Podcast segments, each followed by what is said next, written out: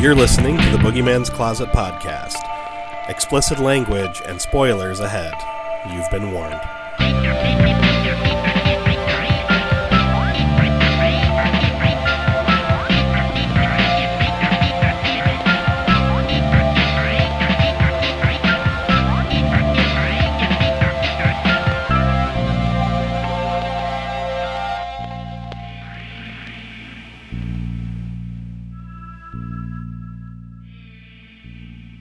And we are back for yet another episode of the Boogeyman's Closet. As always, I am Mike Alvarez. But unfortunately, both Maurice and Susie cannot be here today. Uh, Maurice had won some concert tickets last minute, so he's off enjoying a show. And Susie's got a very busy summer going on. But I have two very special guests joining me today. It's a me, the Strasbourg. And it's me, Mike O'May. I don't have monkeypox. Yet. Wait, does that does that imply that I do have monkeypox? Are you like outing me on the podcast already? No, I just wanted to like proclaim that because I thought it'd be really funny. I don't know if you guys have seen like the the the like legions and sores that people can get from Oh my god, it's like super herpes. Oh my god! Like I, I felt so worst. bad. I saw this this girl on TikTok. She was kind of like, "Hey, this is an informational video. Like, this is what it can look like." I felt so bad for her because it, it looked like what is that? Was it tryptophobia or whatever the where Yeah. people freaked out by holes in this game? It looked like that. I'm like, oh, this poor woman. You know, she was saying like it, it was sore, but it, it wasn't like as painful as it looks. But still, it's like ah, I feel bad for you. like that sucks. So yeah, monkeypox, no joke. Um, but anyway, we kind of got off on a weird ramble there.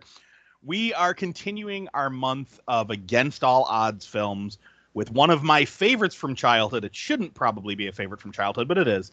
Episode 150, Death Wish from 1974. Uh, it's an hour and 33 minutes, directed by Michael Winner, who we would know from the Death Wish sequels, part two and three, The Sentinel, Firepower, and The Mechanic, another Charles Bronson vehicle.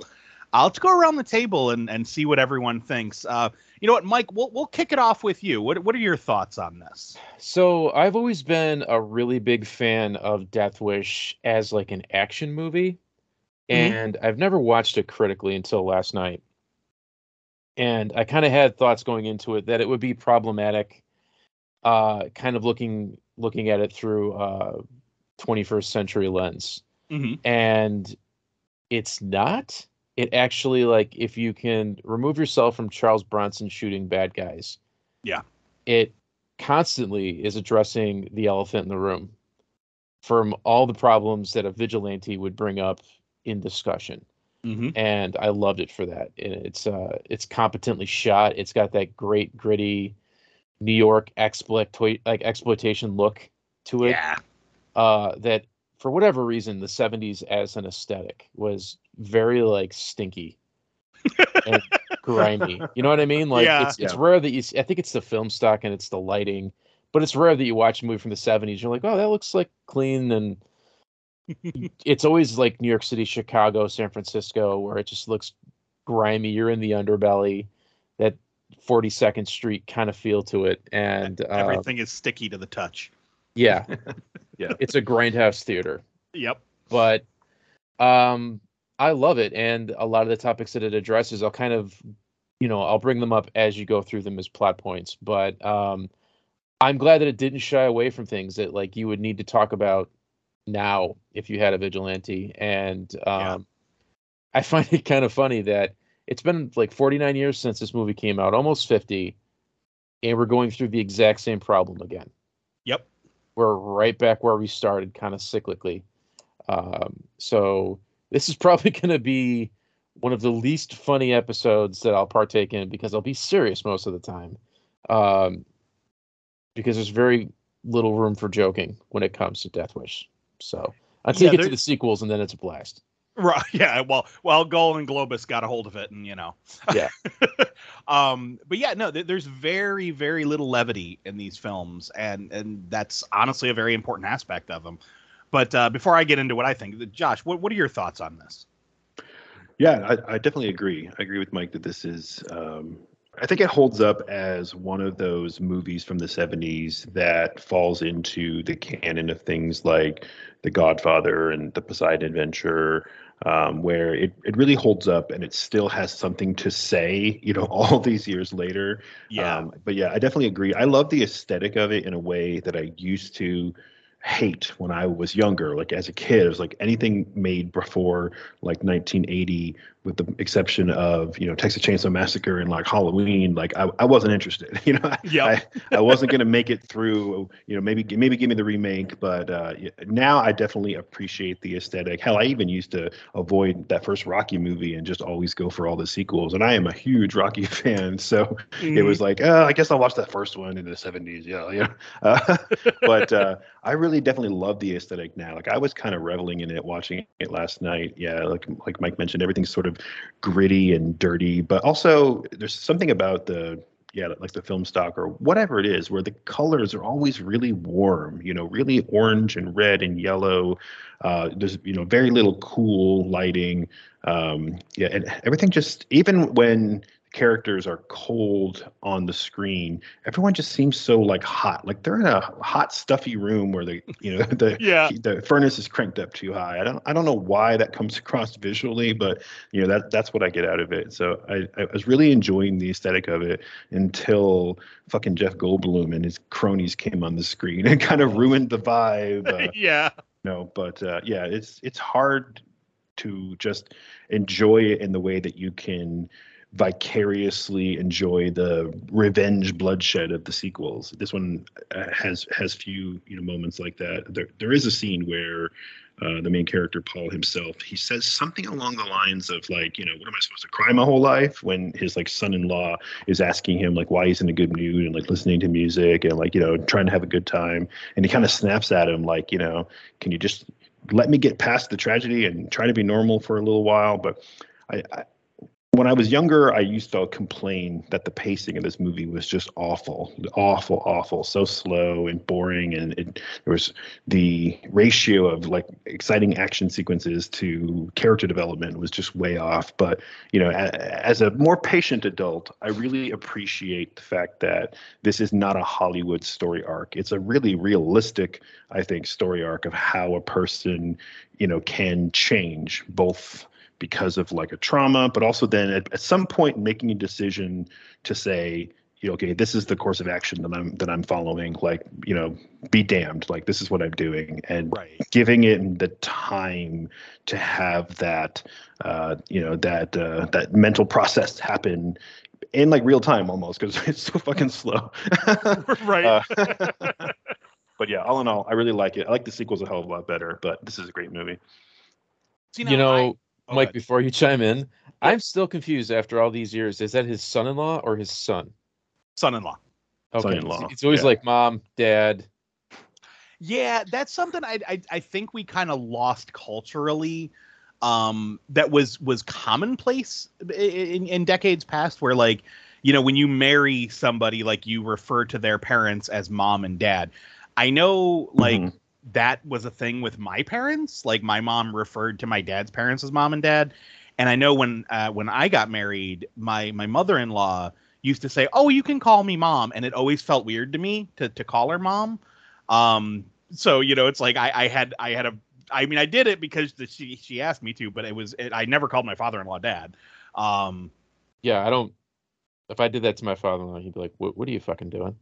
exactly. Like, And, Yeah. and I, my name I is feel like- Don. Like, just just shut up.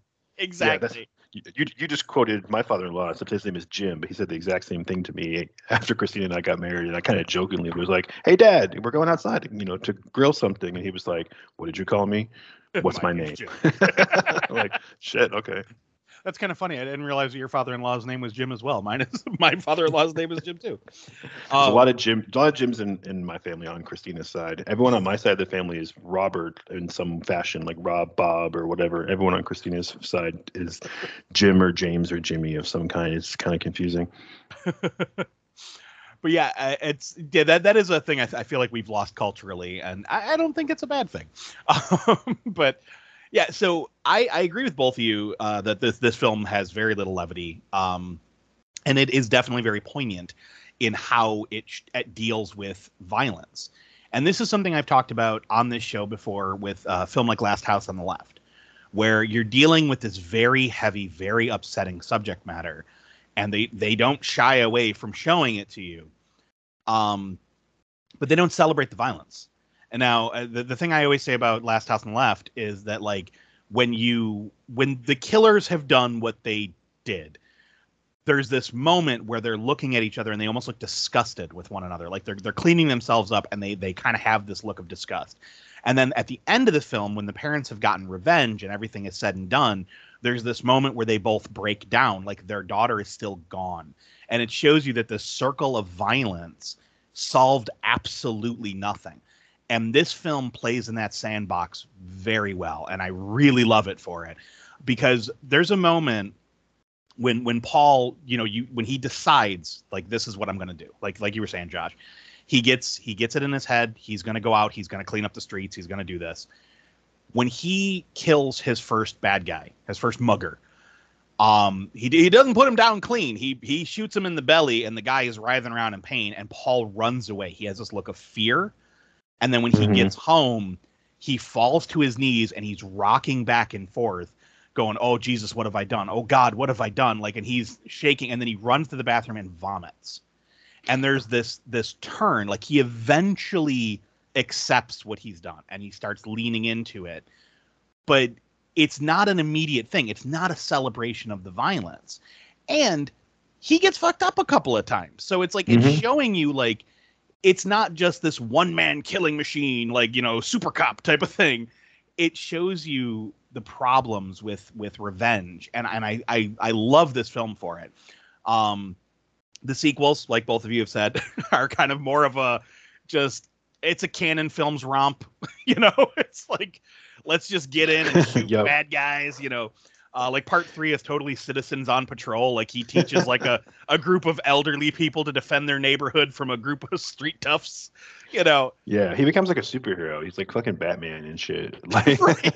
he's got the every movie his gun gets bigger you know it's it's silly but i mean if looking at this this first film it really doesn't have any of that and i and i i just i adore it um i really can't say much bad about it like it, it's it's a short film it's only an hour and a half uh you know it, it it does its pacing is slow i will give you guys that but i didn't find myself bored at any point I was I was interested in what was happening on the screen. I was interested in watching the changes of Paul.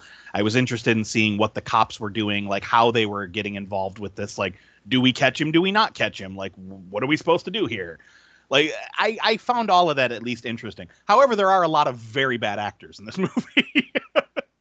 yes, So- and unfortunately, Charles Bronson is one of them. But it's okay. he's he's not the best. He's not No. the best. I do I I love him because I watched I mentioned this at the top. I watched this movie way too young. Mhm. Um, and so I have that nostalgic love of Charles Bronson. But man, that's that's one of those things. I, I got to bring it up here. I don't know what the hell my parents were thinking. Like I wasn't allowed to watch stuff like the Texas Chainsaw Massacre. Like that was just banned in my house. I watched it when I was 17. Yet I was a child watching the Death Wish franchise. And I again, I was living at my house on 22nd Street, so it was before I was 11. I was watching the first three movies because we had recorded them, I think off Yep. HBO or something. But I remember sitting at home and watching at least Death Death Wish 3 I watched a lot and playing with my GI Joes in the living room, just watching it over and over again. And it's like this is not a movie for kids. like, what Yeah, the hell? Same here. Same here. My my dad, uh, I think, had a soft spot for these types of movies. These sorts of uh, you know vigilante on a mission kind of movies. Like Yeah. he was a big fan of like Steven Seagal, you know, and uh, and and war movies and things like Delta Force and shit like that. And yeah, we Right. watched we watched tons of like Charles Bronson and like Chuck Norris movies and Steven Seagal movies when I was a kid. and uh, oh yeah, like and I and I grew up with a love for those those types of movies too. You know, where like you know it's like one man against the world, and it's probably why I like you know superhero comics because that's kind of what this it's kind of the same thing, but spandex instead of like hand cannons. You know, um, Yep. But yeah, we watched way too much of this stuff when I was a kid. Hell, the first movie I can remember ever seeing with my dad uh, was fucking Platoon in 1987. Um, and he, he thought that was good for me at seven years old. So Yep. you know, hey, no, uh, no, dis- no disrespect to my dad at all, but it's just like the times were different, man. Oh yeah. Well, I'll give you a perfect example. Like when I realized, like, oh shit, I watched a lot of stuff as a kid that I probably shouldn't have. Was when when Caleb, like Caleb, really wanted to watch Return of the Living Dead, and he was only like four. Now I saw it when I was five. So you're five or six, somewhere around there. I, I saw it when I was very young. And I have the the cast of Trash's face, like the mold of her face as a zombie in my mm-hmm. office. I have the poster. You know, I have Tarman stuff around. Like he has seen Return of the Living Dead stuff since he was a baby. So he's been asking about it, was very curious. But I was like, you know, it's it's a dark comedy. Like, you know, yeah, I can I can kind of fast forward through the booby part, you know, if I need to. That it's not not that bad. Showed him Return of the Living Dead. He loved it. He thought it was hilarious. Thought the zombies were fun. I mean, at that point, he's already playing video games that got this stuff in it, so it's like not a big deal. We watched part two. He thought it was hilarious. So I'm like, okay, he likes these these horror Mhm. movies. So a couple years later, I think he was about seven, and it was on Father's Day.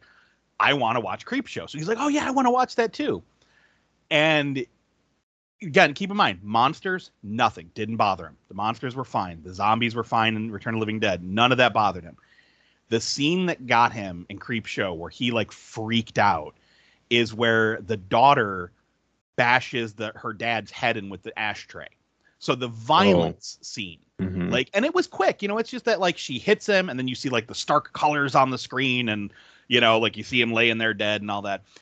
He freaked the fuck out. I had to turn the movie off. And and then i felt so bad. I was like oh crap. I really scared him. And then i started thinking about it. I'm like i saw all this stuff when i was young maybe i shouldn't have like, yeah. like my view of what's normal viewing is probably off Well, I mean, we're in the generation that was parented by video stores, watch raised by rentals, Mhm. um, where we were taught that if there's crime, if there's injustice, go get a gun and solve it.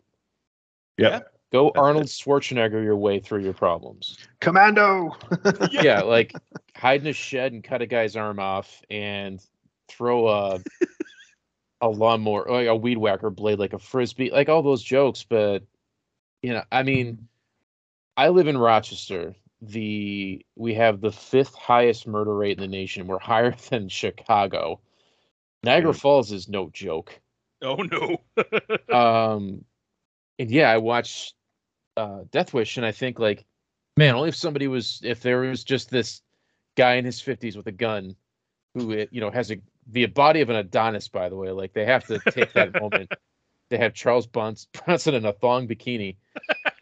Um, rocking a banana hammock you know, to go out there and shoot all the drug dealers and the bad guys and the arsonists and the guys who shoot cops and the cops. And it's it's not the answer, but you watch these movies and you think that's going to solve the problem.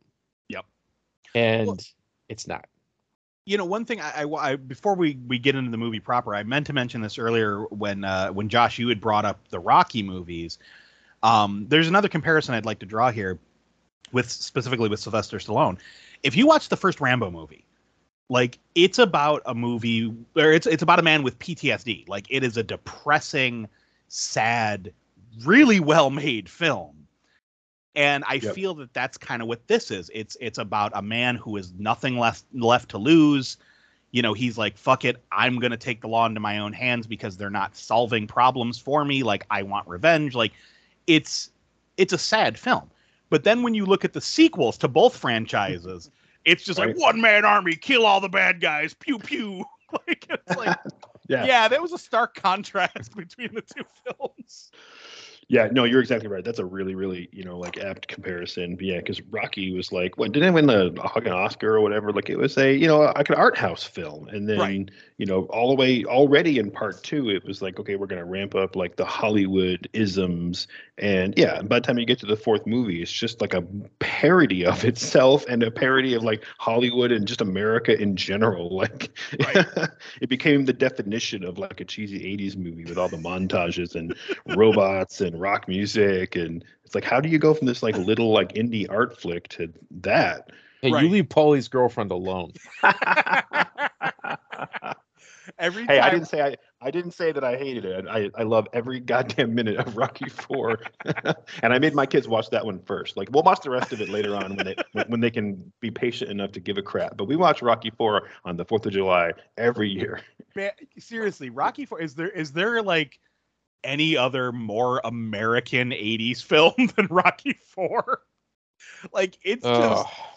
I know No, so false. many people that that grew up watching that shit. like, and it was just like, you know, I, I'm hearing the Team America song in my head. You know, the America, fuck yeah! Like that's just that movie embodies that, and I love it. I think the only thing Rocky Four is missing that a lot of other like action classics from the '80s has is the very homoerotic subtext of like Top Gun or Roadhouse. Yep. Oh yeah, you know, unless Paulie's that's a guy robot. I don't know, but you know what I mean. Like, Oh god, the weird way it says "Happy Birthday, Polly." Like it's Yeah. stuck in my brain. the music. hmm boop. I'm Every every oh, '80s God. movie needed a robot. You know, fucking Rocky, Space Camp, Star Wars. oh, I love Space Camp so much. It's I a know. shame that they didn't bring that robot back in the sequels. It's like Paulie was around. Right. Where was the robot? Why Where do we need was his Paulie? girlfriend? he did something to the robot. You know, instead of Creed, that's the spin-off that I want. is Paulie Polly's and his robot, girlfriend. Oh, I want. Oh, that movie. Polly. The Imagine, you know, like escaped. all this sad, like you want you to go on the internet and like you look at neckbeards with their like their waifu pillows, like this side guy, this sad guy at a diner with like an inanimate, like an inanimate object that's his lover. But can you imagine Paulie at like Denny's getting a grand slam with his ridiculous '80s robot and people looking at him weird, like, "What? I love her." He put the wig on it that like ET was wearing, that weird blonde wig, and it can only say "Happy Birthday, Polly." So like that's the only thing it keeps saying. she completes me. Oh shit. You Well- had me at happy birthday, Polly. Oh man, we haven't even gotten into the cast, and we already got a whole pre-ramble with with Rocky involved. Oh, we're talking about Death Wish. Oops, we're on we're on the wrong franchise. All right, let's let's run into the cast here. So we got uh, Paul Kersey, played by Charles Bronson, uh, who we would know from obviously the other Death Wish films, which there are five of. Uh, the Mechanic, Family of Cops, one through three, The Stone Killer, Death Hunt, and The Dirty Dozen. Uh, then we have Joanna Uh, Kersey. uh, uh, do What? not forget, maybe the greatest western of all time, "Once Upon a Time in the West." true, true. where he Yeah, yeah. plays the man with the harmonica. If I you guys haven't seen it, good God, you're you're missing out on a treat. He was also in a lot of the Western TV shows like Bonanza and uh, Rawhide and shit like Yes, and he Um, was old when he did those. so Yeah, No, Yeah. he got. I I think he got his career when he was old. like, he Yeah, I definitely mean- had like he's got that Liam Neeson trajectory. yeah, for sure. I mean, he was in like 52 or 53 when they filmed this movie, and it was like this is a whole like second career as an action star. Yep. And it's it's crazy too, because like he he looks yeah, I mean he definitely looks old in this movie. Not like super old, but he looks old. By part two, like they have him like jumping off of buildings and shit, and you can tell it's a stunt man because it's like, nah, he would have broke every bone in his leg. Like, nah, that's not happening. But uh, we have Joanna Kersey, played by Hope Lange, who uh, those of us listening to this show would know her from Nightmare on Elm Street 2, where she plays uh, was it Mrs. Walsh? Um, she was in Dead Before Dawn, Blue Velvet, and Murder She Wrote. Then we have Frank Ochoa, played by Vincent Gardenia, who I will not call Frank Ochoa throughout the entire movie. I will refer to him as Mr. Mushnick because he's Mr. Yep. Mushnick from Little Shop of Horrors. Um, but he's also in All in the Family. Uh, he was in Death Wish 2, The Twilight Zone, Ray Bradbury Theater, Mission Impossible, Gunsmoke, a lot of television stuff.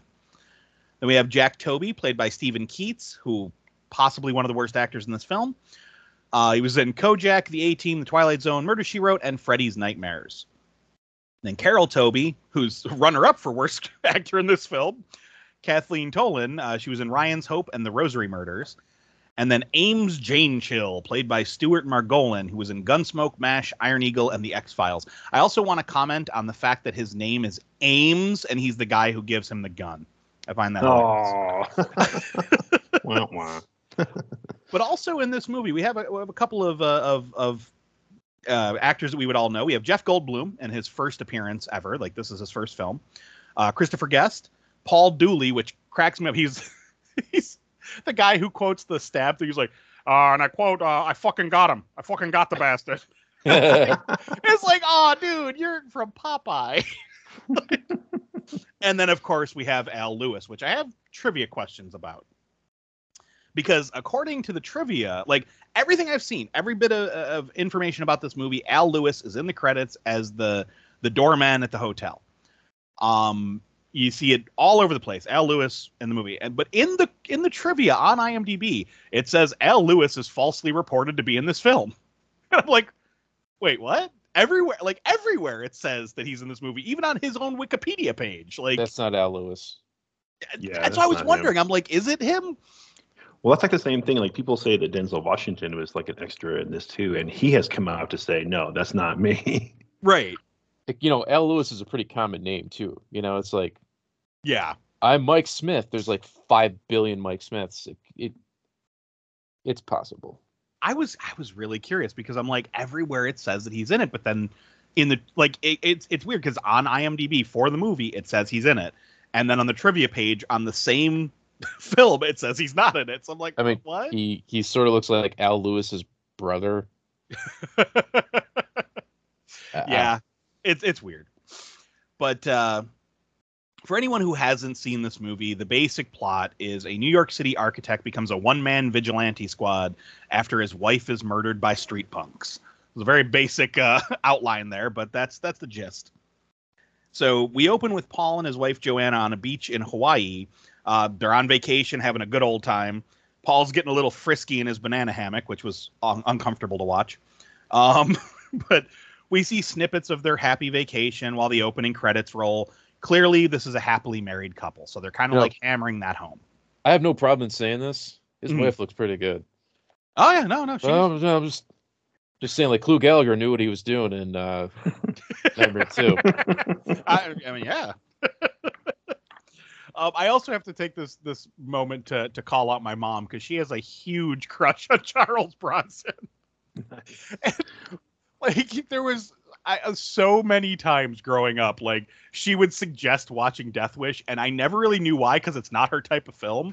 It wasn't until I was a teenager that she was like, "Oh, I used to have a huge crush," and I'm like, "That's why you always wanted to watch." Ew. Like- so I used to tease her all the time about it. And enduring quality about Charles Bronson, he's one of those actors that's like, okay, Charles Bronson, you're an architect. So he puts on glasses and just says, I'm an architect. And it's like, okay, Yep. you're a doctor. And he puts on a white coat. I'm a doctor. which he does in part two. Yeah, it, it's just, it's literally like he has zero range. Nope. And it works. It's just like he's very, very good at that. like I believe him as a conscientious objector. Yeah. Mhm. That that it's more of the movie than it is uh, Charles Bronson, but it always cracks me up. He's one of those actors that they, there's no effort. He's just one speed. yeah, he's got that monotone voice. Hello, Like, it- Mike's it's- mother. This isn't one of my favorite Simpson jokes too, where they go like Bronson, Missouri, or something, Yeah. and they're all Charles Bronson living in this town. Have you ever seen that that gag? This isn't over. Well, and that's the thing. Like, it, it it works for the character. It really does. But Yeah. yeah, he's he definitely has one speed. It's kind of jarring when he actually yells at his son-in-law later. It's like, oh wait, whoa, you you didn't do that for the rest of the movie. Calm down, there, killer. You know, it's like it's a little jarring. But uh, they arrive back in New York City and get settled into their daily routine. The next day, we see Paul at work. This is where we find out he's an architect, uh, where his buddy informs him about the insane amount of murders that happened while he was gone. 15 the first week and 21 the next. So 36 people were killed while Paul was on vacation. Um, through talking to his coworkers, we find out that Paul is rather liberal and disagrees with his coworkers' view on the city. So his, his coworker is one of those guys that's like, ah, you should throw them all in a concentration camp. Like he's uh, rather gross. Yeah, Um, it's pretty over the top. Yeah, and and Paul is kind of just like, you know, I don't believe that. Like that's the wrong way of thinking. So we get a little bit of his political views here. Um, so now we cut to a grocery store where we see Joanna and her daughter Carol shopping. a couple of goons, Jeff, uh, uh, two goons and Jeff Goldblum run around the store like assholes, making a mess of the place and buying some beer and spray paint. Joanna buys her groceries and asks for them to be delivered to the apartment. The goons watch her, get the address from the tag on the groceries, and follow behind. Now, I'm sorry, this part I find comical because they're not quiet and they're not that far behind them. They're just like whooping and hollering and like running, like like literally like feet slapping the pavement and then stopping like five feet behind and be like, where do you think they're going? Like just it's this comical following scene. And there's a running theme here that starts in this scene. Why do we constantly see nuns anytime Carol's around? To hammer Yeah. away how saintly she is. like seriously did you guys notice that like there's Yeah. like three scenes where carol's involved and nuns walk through the scene It's Yeah. very misogynistic the way they treat women in the movie. oh god yeah and it's from a male's perspective so you've got that i think it was freud that had that uh you know either she's a saint or she's a slut of the two types of women in the film so you have his wife and his daughter who are associated with nuns perfect beings in the 70s and then the rest of the women you meet in the movie are hookers i didn't even notice that but you're not wrong like a lot of the other women Mhm. yeah like the other women we see are are hookers i think the only other female character you meet is later on is the woman with the hairpin the hat pin Yeah. and and like there's one cop in the in the scene Yeah. where they're where mushnick is talking to his crew but they're they're inconsequential That's interesting. I didn't. Wow. Okay, I didn't pick up on that at all. But uh, good catch. So they they make their way back to the apartment. The goons follow, and uh, they get to the Kersey's door and pretend that to be from the delivery service from the grocery store. So Carol opens the door. They bust in, demand money. When they find out that all they have between them is a couple of bucks, they beat the hell out of Joanna and rape Carol. This entire scene is fucking disturbing. It's very hard to watch. It's the stuff that's being said. Like I'm not going to repeat any of the shit that they were saying. It's it's also unsettling to hear Jeff Goldblum say some of this stuff. It's like ah no, like very un Jeff Goldblumy, and I'm very very happy that this was all he. As far as I know, this is like the beginning and the end of his like dipping his toe into like David Hess kind of creepness. um there was what is it St. Ives I think it is. There's another movie he did with Charles Bronson. I think it's St. Ives. Well, I hope Uh, Charles Bronson got to kill him in that one. you know it's been so long. I, I honestly don't remember if he dies or not. But it's uh yeah it's it's very uncomfortable. Um the, like the, the the spray paint guy is like spray painting swastikas on the wall. He spray paints carol's ass. Like it's just everything is really uncomfortable in this sequence. But they end up uh beating joanna half to death and then uh, like taken off. So they escape And this was um, also kind of par for the course in 70s exploitation films. So, Oh, yeah. as you mentioned before, you've got Last House on the Left, um, i spit on your grave I Spit on Your Grave, all like they call her One Eye, all of Mhm. those like exploitative, mean to women revenge films. There was one. I'm, I'm probably I'm probably remembering the name wrong. I feel like it was called Rape Squad or something like that, Probably. Where it was a bunch of women who had been raped in like different points in their lives, and they got together. I want to say it was like a support group, and instead of like you know trying to work through it, you know through psychology, they're like, "Fuck it, let's get some weapons, lure a bunch of these fuckers out of the woodwork, and kill them." And I remember it being like a cool revenge flick but also obviously upsetting subject matter. But like very much like I Spit on Your Grave, where the revenges are pretty awesome. Um, Could I pitch a Boogeyman's Closet theme? if it's rape month, hell no. No, no, no, no, no. Pissed off women. Oh yeah, no, I'd be down with that. Um, Because there's a lot of good no ones. fury. yeah. Yes. Ooh, I A like woman that. scorned. There you go. Yeah. Uh, because There's there's, a a lot of lot of like crazy ex-lover. Yeah, you'd have like the rape revenge films because some of them are really good despite the rape elements, and you could have like, uh, have you ever seen Lady Terminator? yes. There you go. I have I have a friend who is obsessed with that movie. Um, or if you want to tie in, we could do that. Like the dumpster fire theater could be Lady Terminator because I'm probably the only one that's going to vote for that. Um, I was gonna say, yeah, I could I could see us doing that on Dumpster Fire Theater. because Snake is one of the greatest characters ever. Anyways, No, I like the idea uh, of doing a month of you know uh, Hell Hath No Fury, like you know, like a woman scorned.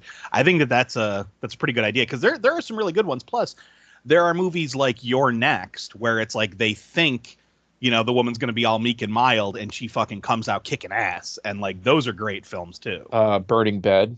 Yep, yep. This is probably stuff for the Patreon. I'm sorry.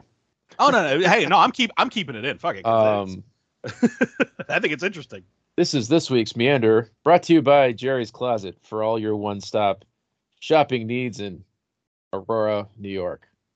Cheap Indeed. plug. Nice. nice. Got to get the, those rad Pantheon plugs in. Um, Sh- Shouts to Sam.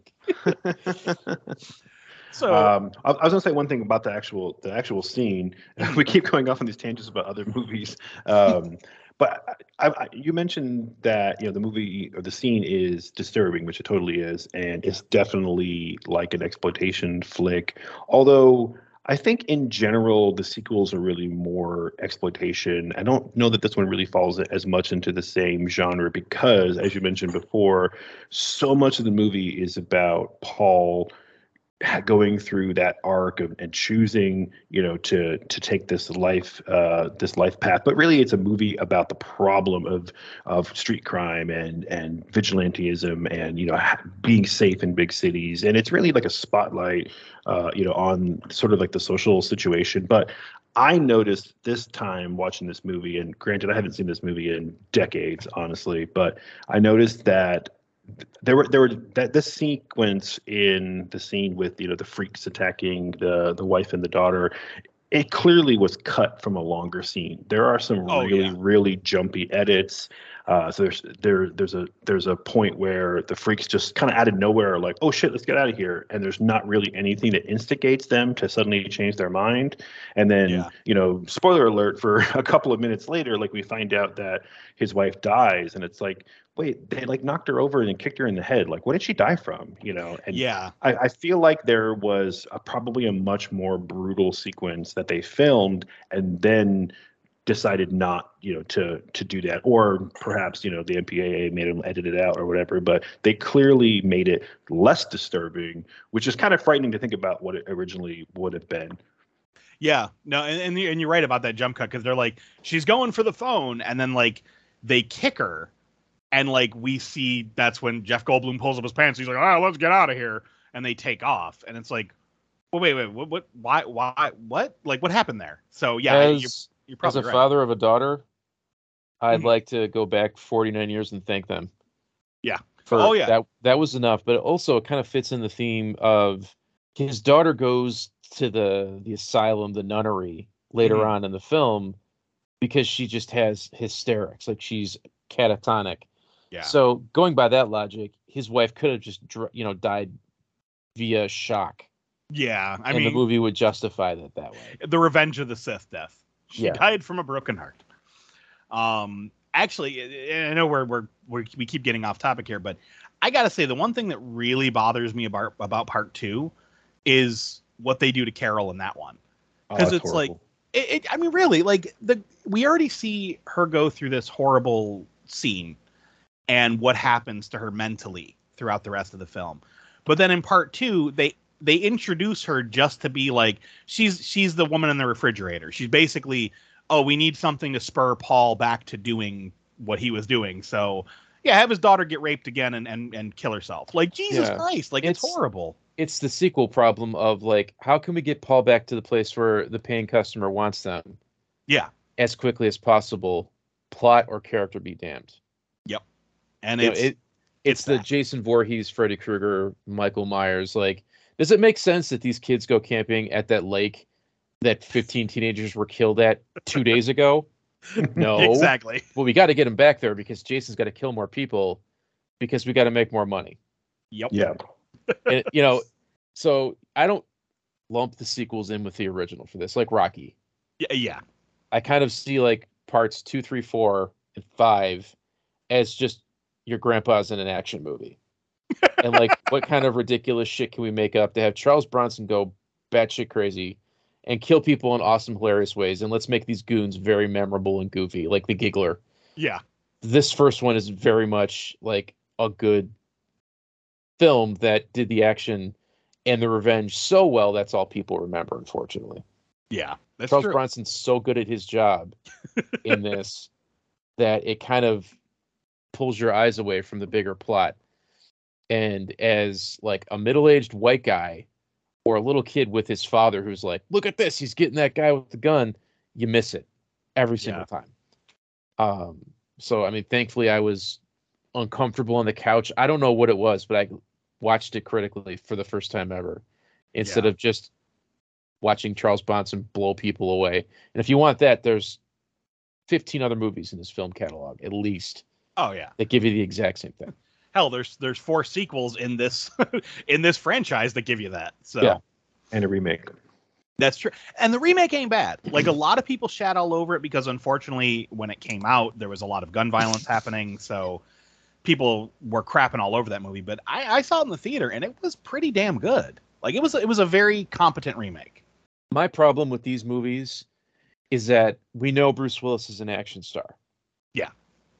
We know Charles Bronson is an action star, but at least he's older Mm-hmm. and it's a little more believable. I would need a dramatic actor that I don't see as an ass kicker to believe it more. Like I would rather see Jim Carrey. Or- you know? You know what I mean? Like yeah. who's somebody that isn't known for gunplay in movies? Harry Potter, you know, later this month. Yep. Yeah. Um, or even it's not not exactly the, the right type of genre or the it's not the same genre I should say, but the type of like almost miscast actor that really just kind of proves that they have the chops. I mean, you've seen, we've seen both Robin Williams and uh, and uh, Adam Sandler do like serious dark roles that they just Yeah. kicked ass in. Yeah. No, that's that's that's a good point. But again, like e- the way Bruce Willis plays it, like he he does very similar to how Charles Bronson plays it in this. And you know, like yeah, it's a little more celebratory on the violence. It's a little more in line with the sequels in that regard, but it definitely has you know the the right tone. so he's squinty and he's bald and he goes, "I'm an architect."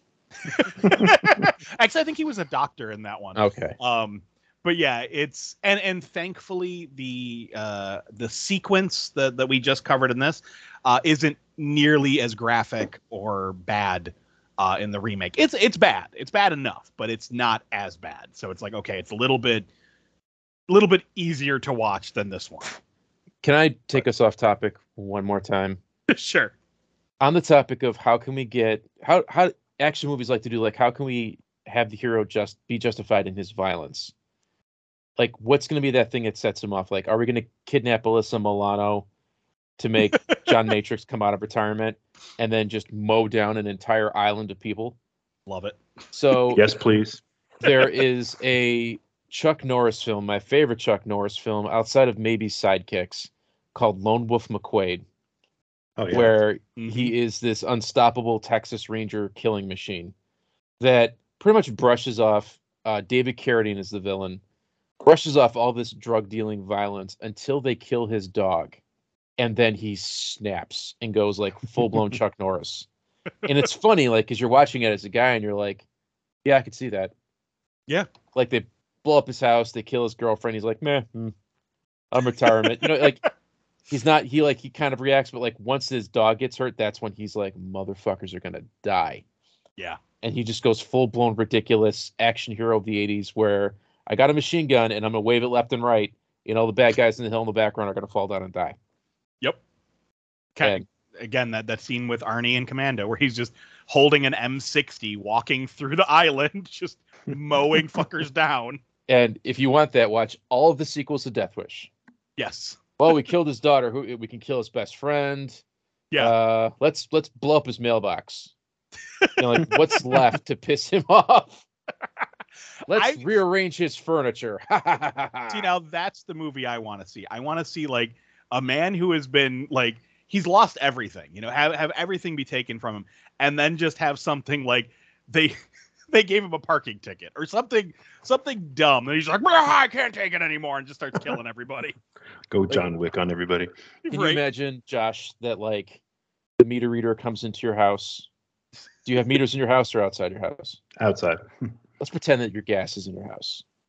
Goes into your house and he rearranges your comic books. He must die. Like, can you imagine that sequence of like you hear "Fortunate Son" in helicopters, and you like open up a panel on a wall, Mhm. and there's a machine gun, and you're rubbing the the black camouflage face paint. Yeah. Uh, just ready to murder people. Exactly. It would be it would be like a like an instructional video. yeah, like he pulled all of the number fours out of your comic book boxes and put them somewhere else. Oh, that's that's yeah. That fucker's gonna die for that. it's bad. It's bad enough that I realized all my Gen 13 books were in the wrong order the other day. I'm like, who's been in here? nice.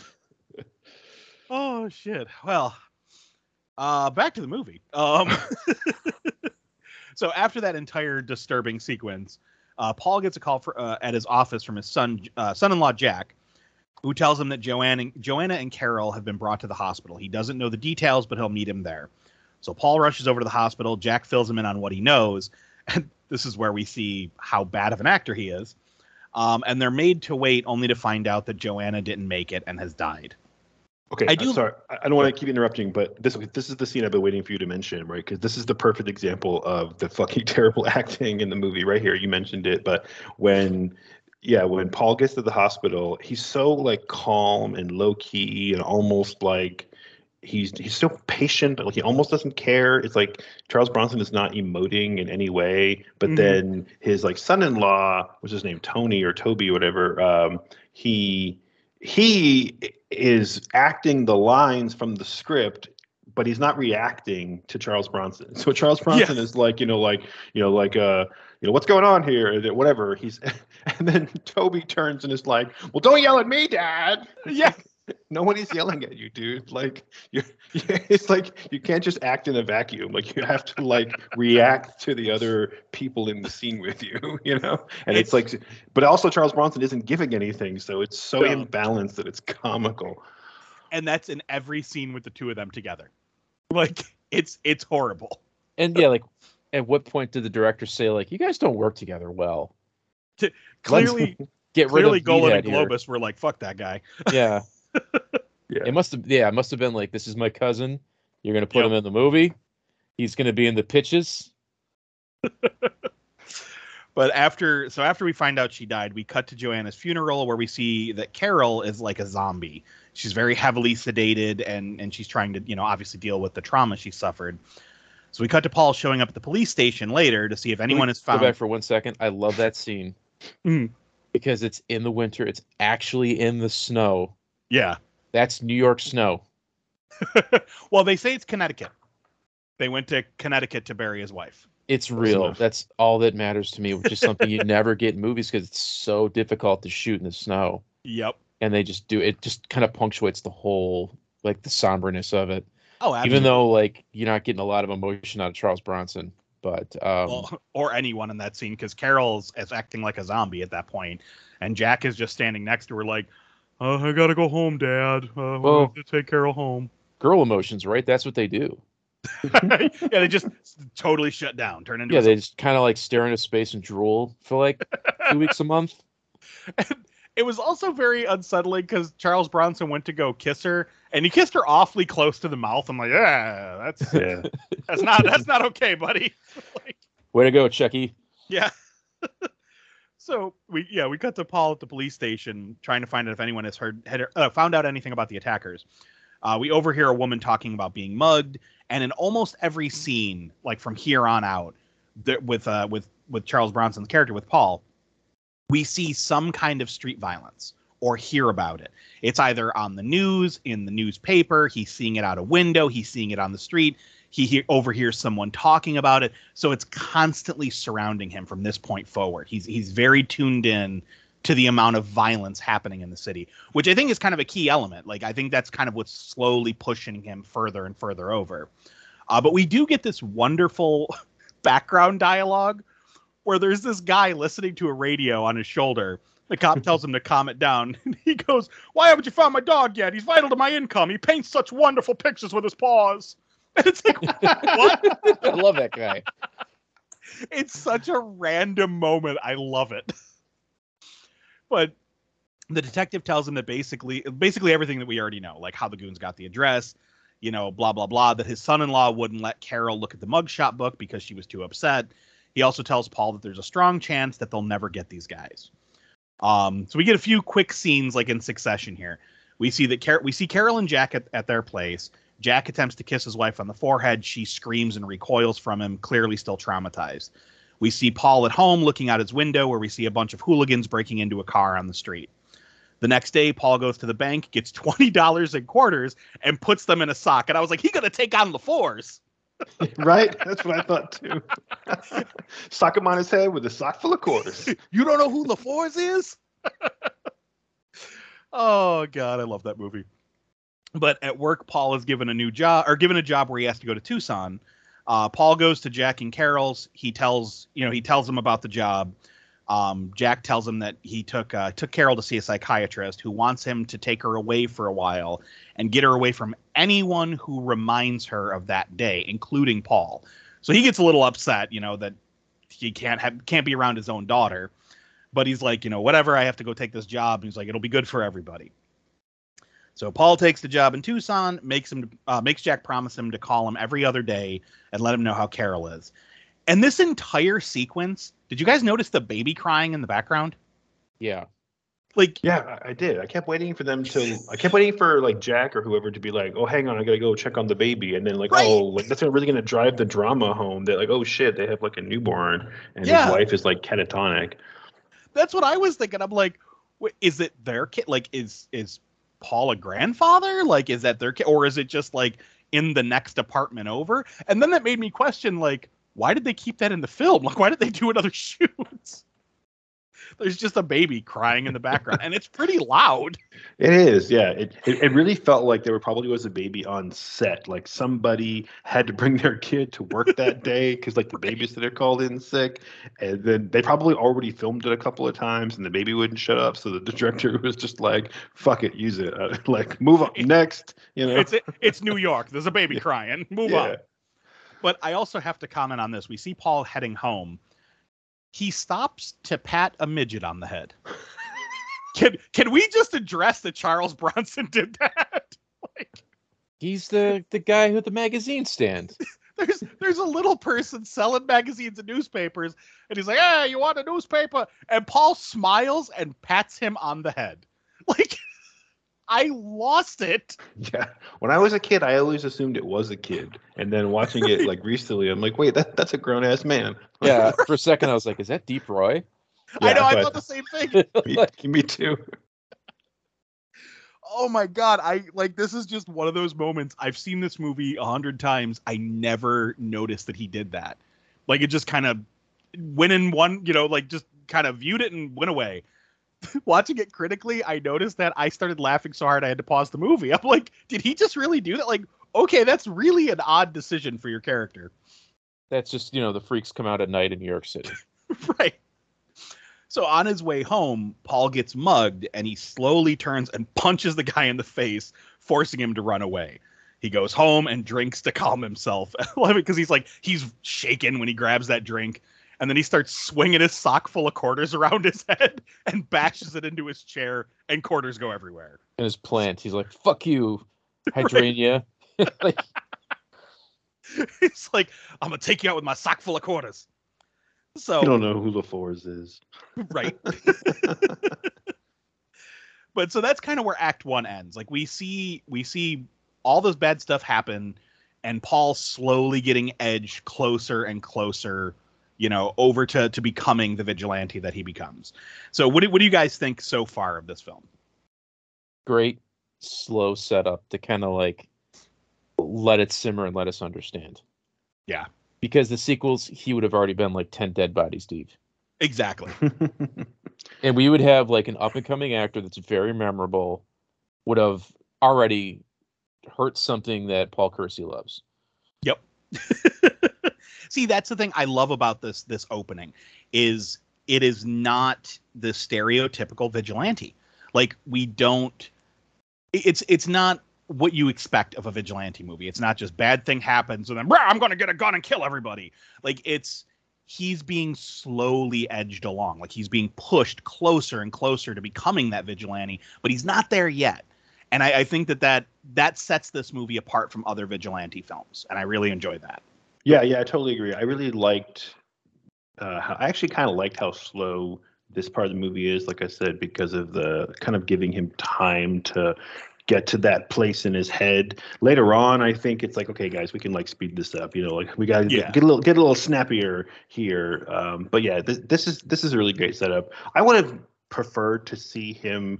Well, you know, emote a little bit, Charles Bronson, please. You know, like, yeah, but yeah, seeing him like break down a little bit more, or, you know, have some struggles with himself, like this sequence you just mentioned about him like swinging the sock full of quarters around and like you know, shakily pouring himself a huge glass of whiskey is like the most we, we really ever get to see of him dealing with the like trauma in his life. But yeah, I mean, in general, for the stoic '70s, I thought this was uh, a really, really a great start. I, I think it, it goes in a really bizarre direction next, but I'll let you Yeah. cue that up. Well, that's the thing. Uh, With Act Two, we start off with Paul arriving in Tucson, where he meets Ames Jainchill, the man that his company is doing a job for. So they go off to the build site. Ames kind of tells him about like we see all these rolling hills in Arizona, and basically how uh, like he doesn't want any of that to be leveled. He wants them to build around it. He wants the natural beauty of the land to stay. So they go. They end up going for for a drink at an old West Town resort where they watch the Wild West show. And as the actors are having their fake fight, we see how it's affecting Paul. He looks both intrigued and kind of horrified, like horrified at the violence, but also kind of digging it. So we get this little montage of Paul working, surveying the land, working on the designs to Ames specifications, yada yada. Eventually, the two end up going to a gun club, where Ames teases Paul about being a big city boy who don't like guns. And we find out that, that Paul was in the Korean War. Uh, he was a commanding officer in a medical unit and a conscientious objector. So something A- Ames finds endlessly amusing. and that his father was killed in a hunting accident, and then his Well- mother went over. Yeah, we fi- we find that out in a second because uh, Ames goes off on a diatribe about how New York City muggers run rampant, but in Tucson everyone has a gun, so muggers don't try anything because they know they'll get their, their asses blown off. So he sets Paul up to to take a couple of shots, and Paul, you know, takes shot at the target and he gets a bullseye. And this is where you know Ames is like, "Holy shit, you hit a dead center!" And this is where he tells me he grew up around guns. He's like, "My father was a hunter." yada yada. He basically talks about how he was killed in a hunting accident. Another hunter mistook him for a deer. Um, he said so. His mother basically made him promise never to touch another gun. And he said, "I grew up around guns." He goes, "But I loved my father." So he kind of shows like where his whole aversion to violence came from. Uh, I mean, it's it's it's weak at best. Like it's Yeah. not a very well done scene, but you know, it is what it is. So Paul finishes the job, heads to the airport with Ames. Ames slips a gift into Paul's suitcase before he leaves, and Paul heads home. I- Ames very much the devil or the angel, depending on your view. It- Exactly. It's ambiguous. Yeah. And I mean, I kind of like the character of Ames, but he he's in it so briefly, it almost seems like we didn't need that. You Yeah. know. But- Yeah, that's kind of where I was getting at too, with it taking a, a weird turn. Like I kind of like the idea of him kind of getting out of New York and clearing his head, and then coming back to New York and realizing that like, oh, all my problems are still here. But yeah. sending him out to like Wild West Arizona was like a little bit like too much. It's a little too over the top for how like chill and like staid the rest of the movie is. You know, it it was it was like silly. You know, I really Yeah. like Ames as a character, but he's really out of place. This whole sequence in Arizona is really really out of place. I kind of Uh, like the blue state, red state See, I like it, but I also to it. I think the Wild West Town thing was a little silly.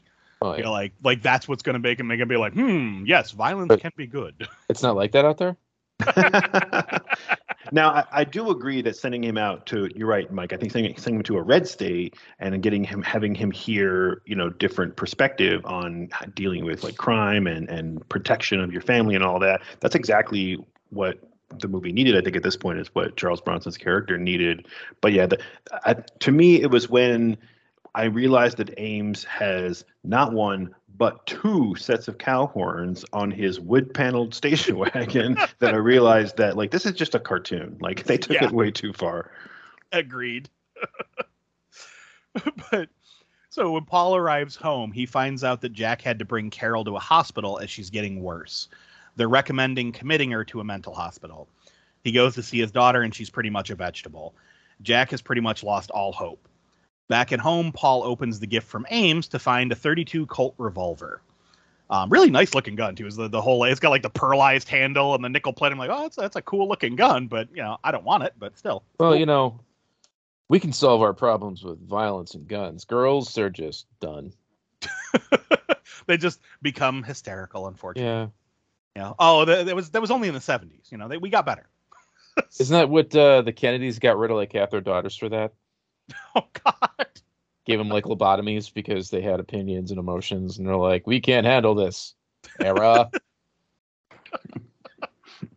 Oh God. Sorry. But so we we cut to Paul walking the streets at night looking for some trouble. A guy tries to mug him. Paul turns, shoots him in the gut. The, the would-be mugger li- lies on the ground squirming, and that that was uncomfortable because he's like he's kind of coughing and grunting and holding his bleeding gut, and Paul's just like oh, I gotta get out of here and takes off. And but this is the part I was talking about at the top that I I love because he goes home and like falls to his knees and he's like rocking back and forth like he can't believe what he did. He's going, "Oh God, what have I done? You know, oh Jesus, what have I done?" And then he runs to the bathroom and vomits. And it's like I feel like that was definitely necessary because we we are kind of being cavalier with the violence overall. But this scene kind of drove the point home of like, yeah, he did what he did, but he can't believe he did what he did. Like it's not something he's like, yeah, that made me empowered. He he felt like shit after it. So I feel like anytime you have a movie that celebrates and violence in any way, shape, or form, you need that balance. I think I would do the exact same thing. Oh God, yeah, absolutely. Like it's uh, the- the idea. Like I never understand that about people. I know I'm going to go off on a diatribe here for a second, but like I, I mentioned this before when the Purge came out, the amount of motherfuckers that were out there, I wish they would have a purge. It's like shut up, no, you don't. Like because if Yeah. you're actually that cold and psychotic that you feel like you could kill a man and be happy about it, like there's something fucking wrong with you, and you shouldn't be part of society. One, fuck you. exactly. Two, you're not as badass as you think. Mm-hmm. Three, you're full of shit. Yep. Like it's just just stop. Exactly. I mean, and that's the thing. Like anyone I know that has been put in a situation where they've had to defend themselves, and I'm not talking kill a person, but had to defend themselves through physical violence, it's never like, yeah, I kicked the shit out of that guy. It's like, oh my god, it was horrifying. Like, you know, it's it's never this, you know, movie Hollywood style level of violence. Everyone always walks away from those situations upset and bothered because I mean that's that's not part of your everyday life to hurt or harm somebody, you know? I mean, I wish putty patrollers would just attack me randomly when I'm out with my wife, and I could have like my it's morphin time karate fight and or a hilarious movie style bar fight where I could run somebody down the top of a bar at first. But if you're right, it's not like that. right. I'm just I'm picturing you grabbing a putty patroller and sliding him down a bar in an old western saloon. I love just to like nobody expected it, but I'm a martial arts master. just grabbing your belt buckle. It's morphin time. yeah, Pants fall down. Oh shit. but I'm you know the saddest Power Ranger ever. the the khaki Oh. ranger. The khaki ranger. Oh my god. that that needs to be a thing. Oh, holy shit. but whew, so where where was I? The the yeah, he rushes home and pukes. Okay. So yeah, and this is like we've talked enough about that, but it's basically, you know, it needed to be there. Um so now we we cut to the cops along with Mr. Mushnik trying to find out who the mugger is or like looking, you know, at the the dead mugger.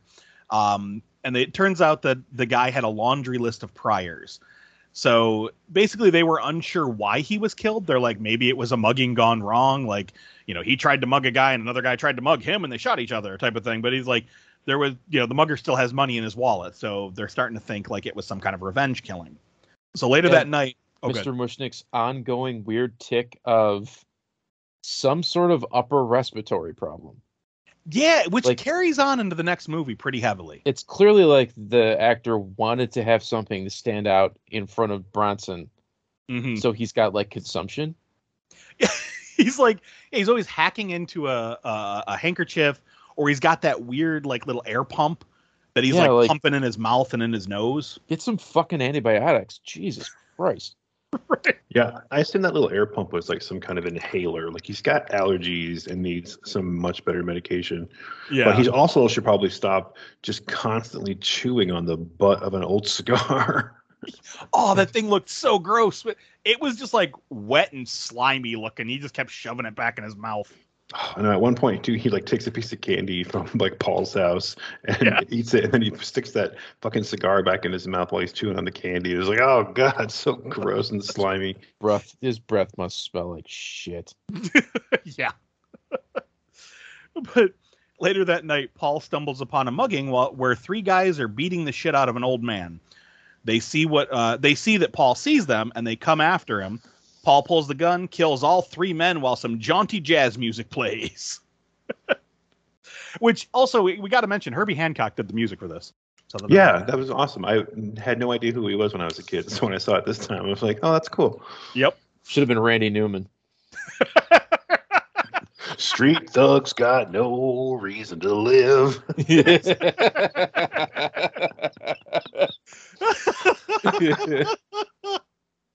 Oh that's perfect Uh, we need the Oh, other man. Josh to sing that song because Yeah. I he would have he would have ad libbed the whole verse. Oh, it's perfect. So we see the cops questioning the victim, uh, but he tells them he didn't see anything. And Mr. Mus- Mr. Mushnik knows he's full of shit. He's like, I know you saw something. You're full of shit. but did you guys notice the bad edit here? When we see the old man from the front, he's got bandages on his face, no hat. We see Mr. Mushnik, and we're looking at it over the, the victim's shoulder. He's got a fedora on. Then we go back to the first view where we're looking at him straight on. He doesn't have a hat on anymore. it's like the disappearing fedora. I love I just I was too distracted by his movie bandages. Yeah, he very much looked like uh, Marv in Sin City. Yeah. There's big bandages all over his face. He got mugged. Let's tape a diaper and a maxi pad to his face. He's good to go. exactly. So we cut to Paul and Jack committing Carol to the sanatorium, which again we get more marching nuns throughout the scene, which is like what's going on here, I, I kept thinking of um, Silent Night, Deadly Night every time I watched this scene. dude? Me too. Every time. just waiting for two brothers to walk by in the background who witnessed their mother's rape. Punish. Because if those, if that was man, that's a crossover I would kill to see. Oh hell yeah.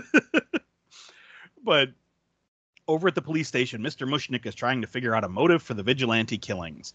He believes it's revenge, so he wants the homicide records checked, believing the vigilante may have had someone in his family killed by a mugger. He goes on to say uh, that the guy is a good shot, so to, to look specifically for combat veterans. That night, we see thugs getting on a subway train, making their way to, to the, the last train where Paul is, and they wait for the other passengers to get off and they go in to attack. Paul, of course, shoots him and gets off at the next stop. Now, there's two things I love in this scene. When he shoots the, the guy on the ground and his entire body leaps up off the ground and falls back down again. like that was some crazy acting there. And then when he shoots the guy at the end of the car and he, he like throws himself against the car, rolls around, like, "Blah, blah, blah, blah, blah, blah." You know, when I watch this scene, I always, you know, everything I hear about New York City subways is that the subway riders would just be like, meh, right. and just like push the guy out the door and carry on with their day. exactly. But it's like I love the overacting of these two these two muggers when they get killed. It's fantastic. But he gets off at the next stop. People walk in and immediately start screaming like, "Oh my God, there's a body!" And Paul's just like, "Whoop whoop whoop whoop," whoop and runs away. so we cut to a news conference with the police commissioner. The news is reporting on the vigilante killings, and everyone wants some answers. We pan out to see Paul and his coworkers out to dinner watching the report on television. I love how Paul has this big old shit eating grin on his face as the commissioner urges the vigilante to turn himself in. And then the reporters ask if the if it's true that the muggings have drastically gone down since the vigilante killings started. The commissioner tells them no, but then they counter with, "Would you actually tell us if they were, or are you afraid it would create a rash of copycats?" So we we get that little theme starting to pop up throughout the movie. Back at the police station, they're looking over the the groceries left on the train by Paul, and uh, that Mr. Mushnik suggests that they find the location of the grocery store and then check the surrounding area for families who who live in that area who have had uh, somebody killed by a mugger. So basically, trying to close in on Paul. Jack stops by Paul's place to, to find him in a very chipper mood. The you know the new the apartment's painted with uh, like this bright orange paint. He's no longer moping over what happened, and this is the scene I think Josh you had mentioned it, Yeah. where like you know he he's like Jack is all upset. He's like, "What what's wrong with you, Dad?" And he's like, "You know, can I get on with my life?" You know, he kind of like snaps at him. But I got I got I got to point something out here. He asks him, "How do you like your liver?" He's making liver and spaghetti for dinner. Yo. now, I look, I know I eat a lot of weird foods. I actually like liver. We we do have liver and onions occasionally around here. But it's fucking gross. oh yeah, oh, no, dude. I've had I've had heart stew. I've had kidney. Like I have no problem with that stuff. I You're a monster. hey man, I- I live in Texas. We eat a lot of intestines and tongue. Yeah, I was gonna say I love tongue, man. I I freaking tongue tacos are awesome. Oh, Um, and yes, that can be a euphemism as well. Um, but no, seriously, like like legitimately, it, it's it, it is good eating if if you like that type of stuff. But I have never heard of anyone making liver and spaghetti. Like that just seems like a really weird combo. Like, and also again, It like, is. how do you want your liver? Like, who eats rare liver? Like that's no. Let's just like medium. Oh, I'll make it medium. You know, Yeah. there's, there's at some point, I think it's earlier when he pukes in the bathroom. yeah, Paul Kersey has carpeted bathroom. yeah. ex- oh, I hate that. Such a '70s thing. Yeah. Oh yeah. I, I Oh. love his whole '70s house. I gotta say though, I I really like his '70s house, his whole apartment there in New York, especially after he repaints the living room with that like golden color that his yeah that his uh son-in-law complains about. Like, you know, aside from the heavy subject matter of the movie, I really like that apartment. I Yeah. kept, like you know marveling at like you know just how ridiculous the decorations and everything are. But it's so far in the past now that it's like it's not not even cheesy anymore. It's just like this historical artifact, you know. Right. And I, I really want to I really want to stay there. it is a cool looking apartment, but that the carpeted bathroom, man. My my grandmother, she she was a real estate agent. She moved around a lot. Like she she bought a lot of houses and fixed them up and then resold them. Um, and I can't tell you the amount of houses that she got that had a carpeted bathroom when she moved in. It was so weird. like there were so many houses. It's like we go over to Nana's house and it's like ah carpet bathroom weird. Yeah, Like, of course you- she she'd tear it up and retile. Yeah. How do you keep that clean? Right. That's what I'm saying. Like the amount of stank that would be trapped in that bathroom. You know how many times I've gotten up in the middle of the night and I had to go to the bathroom and just shit all over the floor? I mean, can you imagine if there was carpet? Oh God. Thank God I have a six year old to blame that on.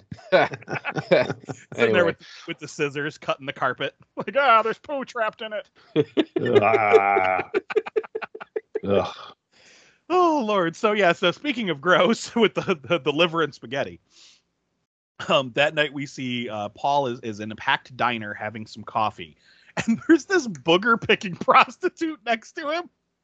She's like literally just digging in her nose and like flicking it off her fingernail. It's like that's disgusting. But Paul goes to pay for his coffee, and two men notice the stack of bills in his wallet, so they follow Paul out. They approach him in the subway and attempt to rob him. Paul shoots the one, but the other one stabs him in the shoulder, and Paul shoots him, at, but the man gets away. So he gets shot, but he gets away. Paul gets home, cleans his wound, which is pretty gnarly considering his coat didn't have a fucking scratch on it. Yeah. Like I love that. There's no tear in the coat whatsoever, but he's got this big gash in his shoulder. So Some he, quali- that's some quality craftsmanship on that coat. right? What did uh, went- Satan went say and to Schwarzenegger? Watch the coat. Yep. Oh, that movie. I still like that movie. But um so over at the hospital we see the doctors operating on the mugger and Paul Dooley tells Mr. Mushnik that the mugger said, "I got him. I caught that motherfucker." and I laugh every time. so the doctors tell the cops that they can't save him, that there's too much internal bleeding, citing that one of the slugs chewed up his liver. And I'm like, again with the liver. like we just talked about liver. He should have been eating spaghetti while he delivered that line, just because it would have been low key hilarious. But he shows them the bullets, and they notice that they're more 32. So like every victim has been shot by a 32. So dun dun dun. That's kind of the end of Act Two. So what you what do you guys think so far? I like it. I like that. Um, it's not the well. This is '70s action. This isn't like the '80s action that would be over the top and full of one-liners. Like he's baiting these guys to come get him, Oh yeah, and then just shooting them in the gut because you know he's pissed. He It- does it's- a lot of gut shots. It's a very like realistic take on Batman. Yeah. See, I Yeah. in this act, I I love all of the overacting of the different muggers getting shot because Mhm. every single one of them that gets shot, it's it's very much like the old west TV shows like Rawhide or Bonanza, where it's like you get shot and it's like oh, blah, blah," and you fall back and like holding your chest. Like My spleen. every one of them has that, or they like like I said, the, the subway they roll around like you know, just they have that like South Park death. Mike, I'm not gonna lie. Every time you go, "Blah, blah, blah, blah, blah," I laugh my ass off inside my head. it's the funniest sound. Oh my god, that's ever since I want to say, oh god, was it? I think it was the the day before the day after tomorrow uh, Yeah. episode of South Park. You see the one guy's like, global warming is coming, and then they're running, and the one guy falls down, looking at nothing, going, oh god, oh god, and then he just goes, like that has been stuck in my brain as a death sound ever since that episode. It's just, I love it. But but yeah, like the overacting is phenomenal with all the deaths. Yeah, I I really like the again the the change in the the character um, arc here, like the development, because again, you would expect Paul to, you know, wallow in you know depression or or you know whatever, or having like a guilty conscience or like a crisis of you know like what's he doing with his life, but he goes pretty quickly into, hey, this is kind of fun. You know, and Yeah. we see Yeah. him smile and emote really for the first time in the movie. And yeah, the scenes where he's like, you know, in the diner at the party or whatever, and he's hearing people talking about the vigilante, and he is just loving standing in the background, like, haha, they don't know it's really me. Yep. and yeah, he, I, I, re- I really like this take on it because, you know, as opposed to the sort of like uh, revenge vendetta that we saw in the sequels, and really just like any of the other movies that that fit this, you know, uh, you know, sort of like uh, average Joe turned vigilante genre. I like the fact that he made it's almost like he's doing it like a therapy. He's not he's not really choosing to be a vigilante for revenge because he never gets the guys who like killed his wife. Right. But it he it's like he did it once almost like uh like an act of passion and then he was like i felt kind of good you know like I, Mhm. I think I'm gonna do that again. And now he's just really, really enjoying himself and becoming more and more calculated. Yeah, I, I, I like that they went in that direction because you know, again, it could have been way more cliched, but uh, yeah, it makes me really like Paul a lot more. And it's Yeah. all those scenes you mentioned, the party, the things in the background that the movie's addressing the fallout that you would have from having a vigilante. So I don't know if it's coming up or it already happened. He goes to that really crowded party Yeah, it's coming up. and a character says like this is racist, which Yep. ultimately this is what would happen. You would you never have a responsible vigilante and it would quickly turn into racism because you're going to be crime is disproportionately people of color. But Mhm. then somebody in the background's like, "Well, what? You want us to have more white muggers so it's fair?" Yeah. You know, and they, they address it. They're not ignoring it. They're like, "There's Yeah. a problem. We Yep. know," and they acknowledge it. And then Yeah. you also have the cops saying, "There's a scene where there's a powwow with Mr. Mushnik and the district attorney saying like, we don't need a plague of vigilantes." Yep. Which starts to happen in the background of the movie as well. All while Paul Kersey's addicted to the violence. You know, Yep. he likes the way he feels. So that's what you notice if you're not just watching it for Charles Bronson. Yeah. And then like like like we said at the top, like this movie handles that really well. Like yes, there are moments of ham-fistedness, of course, you know, because again, it's a, it's a 70s action film, but it's handled pretty deftly for the most part, and, and I, appreciate that. But uh, but speaking of all that, we we cut to Paul uh, Act Three. We see Paul at home watching the news, reporting on his work, uh, and we also see how his actions have exp- inspired other New Yorkers to fight back. We see a little old lady who fought off her attackers with a hat pin, and then some construction workers who stopped a mugging and quote unquote roughed the suspect up a little. The reporter goes on to uh, to say that the mugger had two broken arms, a broken jaw, and cracked ribs. To which the foreman goes, "Oh, no kidding, jeez, the poor guy must have fallen down." that, that cracked me up. I know, I love that. I think that might be the funniest line of dialogue in the movie. It's, a, it's the only time that I really like laughed out loud. The poor guy must have fallen down. That's great. and, he, and, he, just stares right into the camera, like, cha- yep. you know, challenge me. What? What are you gonna do? What are you, you gonna almost, do? You almost need that like kind of music in the background. but we uh, we see the police station. Mr. Mushnik and the gang are narrowing down their options and getting closer and closer to Paul. We cut to Paul at a fancy party where this is the scene where you're talking about everyone's talking about the vigilante. You know, he's clearly pleased with his work, and we have that back and forth where they're they're talking about the, the vigilante must be racist because he's killing disproportionately more black people than white people. And you know, then we get that that commentary back and forth on the whole street crime thing. The most uncomfortably crowded party I've ever seen in my life. Oh, dude, I was getting so claustrophobic when he was going. you going. Can't even walk up the stairs. Yep, I would have went out on the balcony too. Shit, I wouldn't have wanted to be in there. I would have just yeah. walked in and left. uh, nope. I'm out. But after the last couple years, though, there was part of me that was like, "Oh, remember when people used to just fucking crowd in to like attic parties?" oh God, yeah. And I just, I was like, "Where's your mask, Paul?" Yep. right, exactly. and so people uh, get chicken, people get monkeypox. Monkeypox. We're back to the monkeypox. But yeah, no, that those kind of parties, man. That I don't know that I could do that again. I really don't know that I could. I never liked them. I mean, I was never super comfortable at them, especially because I'm not one of those people that likes to be like overheated. I always joke saying I'm built for the Arctic. You know, I'm like I can't handle hot weather. So being in like a crowded room with a bunch of people, I get like claustrophobic and overheated. But yeah, now after COVID and everything, yeah, I don't know that I could. Yeah, realistically speaking, I'm more built for the thing, right? less for Death Wish. exactly. So, meanwhile, Mushnik and his men have found out about what happened to Paul's family and that the muggers gained entrance by posing as delivery boys from the grocery store that they were looking to find the location of. So, they've narrowed it down to like Paul might be their suspect. So, they wait for Paul to leave.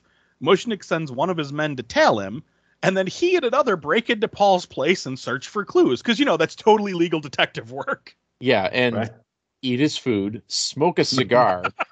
go through his underwear drawer. like world's worst police police work. Right. I, I well, love especially since like they, they already had the grocery bag from the uh from the subway train scene earlier, right? So they could have taken his fucking fingerprints, right? right.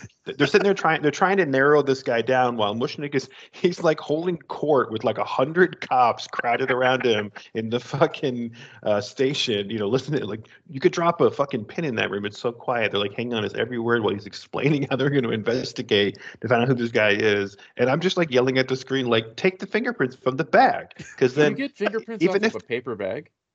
Well, if not the paper bag, then like he, he was also sitting in the subway and like there's poles. There's all kinds of surfaces that they could have like pulled the fingerprint off of, yeah.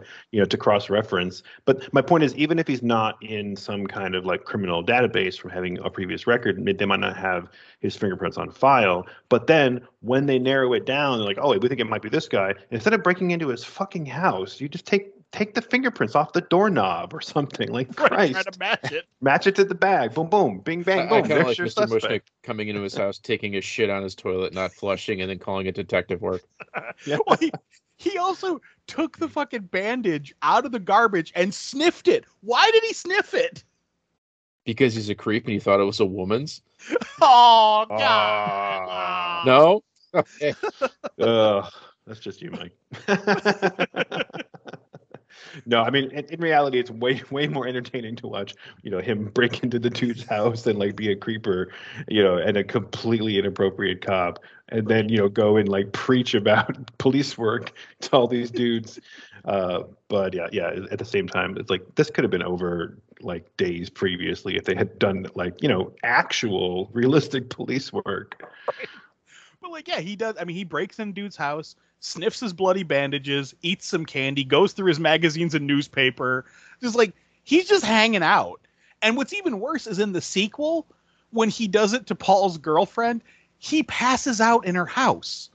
So like he goes to her apartment, he breaks in, same way he did in this one, and he's just like passed out in her chair. So she comes home and she's like, she screams, he's like, Oh, I'm a cop, it's okay. It's like, wait, what? what? Yeah, it's fine. Oh, but one thing I also got to comment on is Hank, the guy who uh, Mushnik sent to follow Paul. I love how not subtle he is. So Paul's walking, you know, like walking down the street, and Hank is just like running behind him, like pushing people out of the way. Hank with It's his ridiculous handlebar mustache. yep. His freaking trench coat's billowing behind him. It's like, dude, could you be subtle? You're tailing this guy. He's like, hey, hey, slow down. I can't keep up. Like, it's just like, Jesus, dude. but so we, we cut to, to Mushnik meeting with the police commissioner and the district attorney. We find out a few things here that they matched the blood samples from the knife and the bandages that they took from uh, from Paul's apartment, and they're pretty sure that Paul is their guy. Uh, muggings have dropped drastically by several like several hundred a week. Um, if they release that information, they'll have imitators on the streets killing anyone. I love it because he goes, "We'll have them killing anyone who even looks greasy." I was like, Which is everybody in this movie. I was gonna say it's New York. like everybody looks greasy. But if they arrest Paul, he becomes a martyr, and again we get imitators. So they want him to stop on his own. They tell Mushnik not to arrest him, but to try to scare him off. So Mr. Mushnik calls Paul at work and just says, Mr. Kersey, you're under police surveillance. You're being watched, and then hangs up. So Paul stashes his gun at work and heads home. The cops stop him, aggressively frisk him, and find nothing. Mushnik is pleased, thinking they've successfully scared him. So Mushnik and Hank wait outside Paul's apartment building, watching to see if he comes out on the streets. Paul sees this and leaves out the back. Mushnik gets sick of waiting and tells Hank to go call Paul's number to make sure he's still there. We get this wonderfully comical moment where Hank is running from payphone to payphone around New York City trying to find one that works.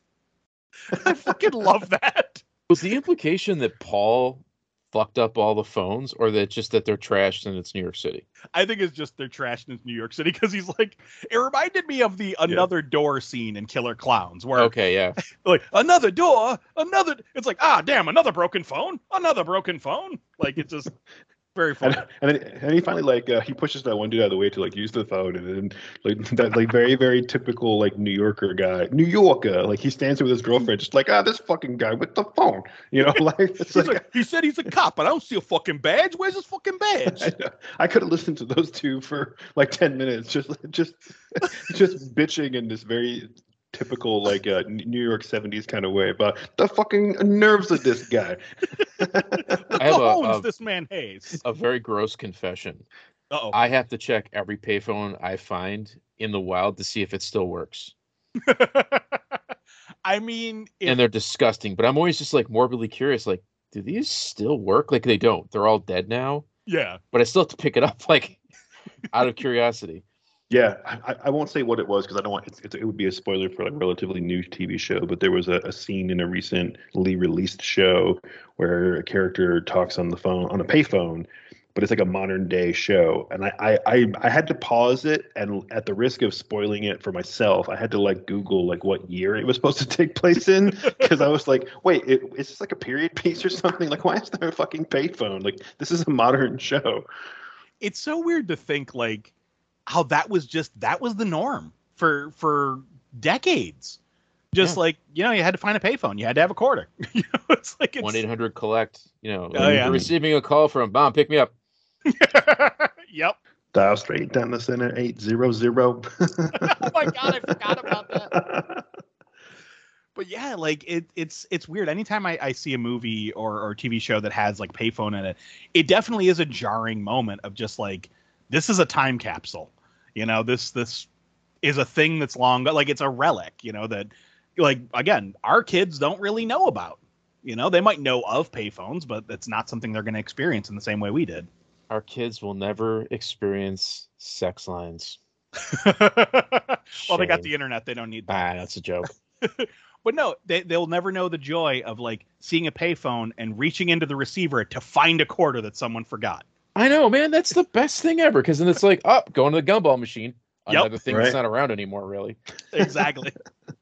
I used I remember doing that in the Summit Park Mall, like checking all the payphones and occasionally finding quarters and then going to Aladdin's Castle and playing video games. Yeah. Yep, same here. That's uh, every kid in Niagara Falls in the 80s and early 90s, Another thing that's not around video arcades, like right? You guys, can I share something funny? sure. So, Mike, you know, Josh, you don't really know. My daughter's addicted to uh, like arcades, like claw machine ticket type arcades. oh yeah, And- my, my, my son is too. My wife took her to Dave and Buster's today. So they're at Dave and Buster's while I'm on this podcast right now. And my daughter is exceptionally good at these claw machines Nice. and ticket games. They just sent me a picture. She's three and a half feet tall. This giant stuffed pickle Rick that she won has to be five feet tall. Nice.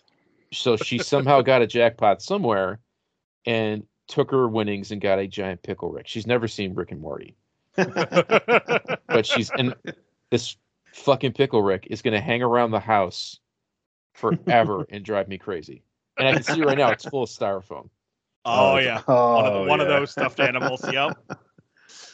Oh man, yeah. It, it occurred to me, or someone mentioned to me a couple years ago, and I like I could not believe I never realized it before that like fucking Chuck E. Cheese is just like a casino for kids, you know. Oh, yeah. they they get that like serotonin rush. Yeah, I wouldn't say that my like my kids are like addicted to it, but uh, Tegan is exceptionally good at claw machine games, uh, especially with like stuffed animals. And it pisses my son Griffin off so much because he's like he, he doesn't have that skill, but he wants those stuffed animals that Tegan doesn't really care that much about anymore, you know.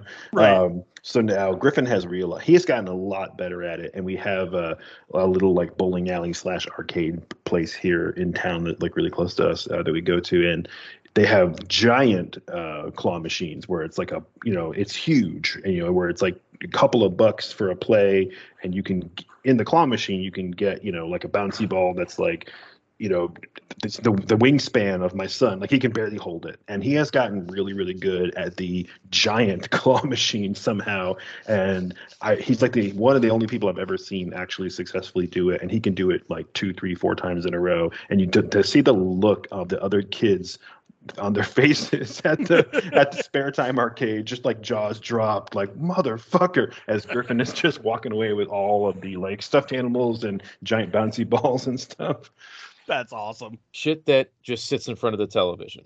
Yep. Oh god. Or yeah, like- yeah. gets on the couch. So when you want to sit down at night and relax for half an hour before bed, you've got that eight foot in diameter giant prickly ball. That Yeah. your kid doesn't need. It's just like that trophy hunter. of like, I had to have it. Shit. I mean, I think we can all uh, we can all relate to that. We all have shit that we collect that it's like, did you really need that? Is there was that really like critical to your existence? You know? Yeah, I, I actually just got one in the mail today that I'm like, I, I probably didn't need to pre-order that, but you know. When I was a kid, it was always the foam nunchucks. yep, Oh yeah, for me it was always like the little wooden uh, bow and arrow, like the suction cup uh, Oh, yeah, that- that- yeah, that, that was my that was my favorite thing to win or to get as like a prize. But Like, did Yeah, you I- get it? I- no, shut up. you already have like I already have like four four other ones that are broken that are still in the closet, but I'm getting another one. I, I have to. I, I know we're way off topic, but I, I have to mention this. You mentioned the foam nunchucks, and I have this this hilarious memory of I was in elementary school, and this kid I used to know, AJ. He uh, he had they were like the the ones that had the hollow plastic in the center of the foam, Yeah. so they like they were kind of like they were pliable, but like they had a little bit of weight to them. And we were playing with him on the playground, and he just looked at our other friend Jeff, who was like about maybe eight feet away, and he just fucking hucked these nunchucks at him. And Jeff turned just in time to like, get him caught in the face. And he's just like, dude, what the fuck? And then AJ just ran away. and like in my mind, I can still see this entire thing playing out, like him throwing the plastic nunchucks, Jeff turning, getting hit in the face, and being like, "Dude, what the fuck?" And like no comment, no, no. It was just like that. It was like the birth of the chicken lady. That what did you do? And the dude just runs off into the night. AJ just ran down the street like, "Oh shit, I'm gonna get in trouble." Run away, run away. Oh, it's yeah. So it's, it's like memory unlocked as soon as you said nunchucks. I'm like, oh my god, I remember that. It's, well, it's actually funny because I just realized I turned and I'm like, oh shit, on my desk right now that Griffin left for me here to fix because the little plastic chain broke is like a uh, a foam uh, morning star, like a plushy morning star that he got as a prize from one of those giant claw machine things. That's awesome. Mine, uh, this Mike, you you have like a 60 minute podcast here. I'm sorry. Uh, I won uh, in Rochester. We had our our arcade was called Putt Putt Golf and Games. It's like a mini golf course, but they have like the inside with the tickets and skee ball and all that. Mhm. I got a recorder, you know, like the little plastic Yep. flute you have to play for music, and that's what I decided to get with my tickets. And it's the 80s, and Saturday and Sunday mornings, your parents are just sleeping in, and you get up and watch TV. Mm, So I decided to that's awesome. in my bedroom start playing the recorder with my parents down the hallway. So as a kid, I get up at like six in the morning and I have vivid memories of my dad kicking my bedroom door open, butt ass naked, ripping the recorder out of my hands and snapping it over his knee and throwing it on the floor and going back to bed. Because I was like Pied Pipering around my room. Fuck yeah, and parent of the year over there. I love it. Oh my god.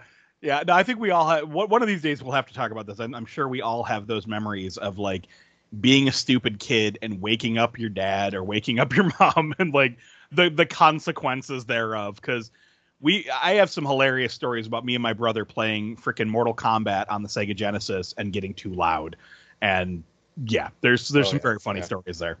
Yeah, my mom used to work the night shift when I was like seven, eight, Yep. nine years old at the hospital, and yeah, and so my brother and I were like latchkey kids. We'd she would be there, but she'd be asleep, so we'd come in Yep. and let ourselves in, and we had to be like super quiet, you know, just turn the TV on like low volume and sit right in front of it. Uh, but yeah, if we ever woke her up, it was like that was your ass. you know? Oh, yeah. Like, No, that's and that's honestly something Caleb could relate to because you know now that he's on summer break, it's like, you know, I come home from work, I got to go to bed, so it's like, all right, volume down, no yelling, like you, you play your games, watch TV, whatever. You know, if you go to the park with your friends, like you know, make sure you have your keys with you, all that kind of stuff, but do not wake me up. And of course, inevitably, he's going to be playing some video game, get frustrated, and be like, "Like, oh, come on!" You know, and then I'm just going to wake up like, "What the hell's going on?" oh man, that shit monkey balls. oh God, the ch- you know, oh, man. Two hours ago, I was working on a conference call, and then I hear through the ceiling upstairs, like, I backflipped! Ah! And just like screaming. And I'm like, ah, I hope no one heard that on the call that I'm on. And my Yep. son is losing his mind because he died in Legend of Zelda Age of Calamity because his backflip didn't work. Oh yeah, yep. That's I'm very familiar with with the but I did blank in you know the game argument. But uh, but no, I, I know we didn't talk about this on Boogeyman's Closet. We talked about it on Count Creepyhead about the the child swears. Um, Josh, I don't think I ever told you this story, and, and sorry, listeners, we're going off on tangents today. But um, This was supposed to be a somber, serious episode. I know, right? we're all over the damn place. Hey man, you got 150 plus episodes in. If people are along for the ride, they probably like this shit. exactly. There was Caleb and his friend were out in the backyard playing. And I don't think they realized I was awake and sitting in the kitchen drinking a cup of coffee. So they're back there and they're swearing like kids do when no one's around. But it's the most hilarious types of swear words. like it's like ass butt, ass butt poop. Like it's like wait, what? like it was the weirdest shit. And I'm trying not to laugh because I'm trying to overhear what's being said. I had to leave the room and tell Jess, like, you got to go listen to this. because it was just the most ridiculous types of swear. word. It was like combining any kind of swear, like like shit's a swear, ass is a swear, damn is a swear, damn shit butt swear. it's like, wait, what? it's so weird. But oh, Oh man, I think we were talking about some movie. What, what was it? I forget now. Oh yeah, yeah. Uh, what it Death Wish? I think. Yeah, yeah, Death Wish. So anyway, back to Death Wish. um. So yeah. So we have where were we? We have uh, uh, Hank going and looking for the trying to find the phone that works. Um. So Paul had gone out the apartment building through the back. He's watching Mr. Mushnik sitting out front, and there just happens to be a bunch of costumed folks running out of Paul's building at the same time. Yeah, like a gang of theater kids dressed up as Wizard of Oz characters. Yeah, it reminded me of the scene in A Christmas Story where there's just the Wizard of Oz characters in the mall. It, it, it's just like he just blends right in. So it's like Dorothy, Toto, the Scarecrow, Charles Bronson. He's like, I'm one of the munchkins. And he just walks Yeah. by. He, he didn't want like a heart, you know, or like a brain. He's just like, I want, I want my dead wife. He wants vengeance. yeah, oh, yeah. I wish for vengeance. God. Oh, man. Oh man. Yeah, th- I, I fully expected this to be like like you said, Mike, a very somber episode. We're all over the damn place. I'm in a mood. I'm sorry. No, I, I'm loving it. I mean, we are. our normal rule of thumb is we try to come in under the runtime of the movie, but you know what? It's it's our 150th episode. Fuck it, we're going long. So off to see the wizard. Wonderful Wizard of Oz. Sorry, sorry. So Hank re- returns to Mushnik to tell him there's no answer. Mushnik tells him to wait wait by the building and takes off. Paul goes back to his work, gets his gun. Mushnik rush, rushes over looking for Paul and and finds out from the guard that he just missed him. So Mushnik heads back to Hank and tells him to go home that he's not needed. And I love this back and forth here. Because Hank goes, Can I ask you a question? Is this Paul Kersey the bird? He goes, I won't ask any more questions after that. And he goes, Go home, will ya? I don't need you. And he goes, Weird. like, what? that is the weirdest back Yeah, and like- forth. Who else would it be? What the fuck are you doing if it's not him? Right. but I like how when he's like, Go home, I don't need you, he just goes, Weird. Yeah. Like, what? So Paul heads into Central Park, gets cornered by three muggers. He kills two and gets shot by the third. The shooter, the shooter takes off, and Paul gives chase. Meanwhile, Mushnik hears about the gunshots on the radio and takes off. Paul chases the mugger to some factory-looking area, holds his gun on him, and tells him to draw. just like, what is this, Old West now? The mugger looks confused, and Paul just passes out. the mugger takes off. So we cut to the police and emergency services arriving at the factory. Mushnik arrives and, and takes the, the first patrolman on the scene off to the side. The patrolman confiscated Paul's gun and tells him, and you know, and he tells Mr. Mushnik, I didn't tell anybody about this. So he goes, I was waiting for orders. Mushnik tells him to leave it out of his report, saying you never saw anything, making it very clear that they're not going after Paul. Mushnik heads over to the hospital and heads to Paul's room to talk to him. He shows Paul the gun and tells him if he gets out of town permanently, he'll drop the gun in the river and no charges will be pressed. So Paul has no choice but to leave. I got to comment on this though because the the actor does something here that I fucking hate. Uh, so Mushnik is supposed to be this, you know, story detective, like seasoned detective. He touches the gun without a glove on. No, no, no. He puts his finger on the fucking trigger while Oh, yeah. showing it to Paul. That drives me crazy anytime I see like a cop or a soldier or like a trained, you know, someone who's been trained to use a weapon that they have their finger like placed on the trigger. I hate that. And, and, and it's a lot more prevalent in 70s and 80s movies. Like if it's just some random teen picking up a gun or like in a Friday the 13th movie, I don't care. But if it's supposed to be like this, this is a detective. Like this is a detective who's been on the job long enough that he's going to be retiring that year. Like, come on, you wouldn't Like you, you have expect Mushnik to itch his ear with it or something. right. like look down the barrel to see if it's loaded. You know, it's like, come on. But so Mushnik goes outside through the throng of reporters who are asking if the vigilante is the man in the hospital. He tells them that those reports are false and that Paul Kersey is just another mugging victim and that the vigilante is still out there.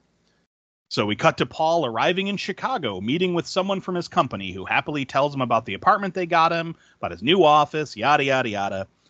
Paul looks over and sees some hooligans fucking around with a random woman at the train station. He goes over to help the woman pick up her things as the thugs mock him and flip him off. Paul smiles, gives him the finger gun. The end. Credits.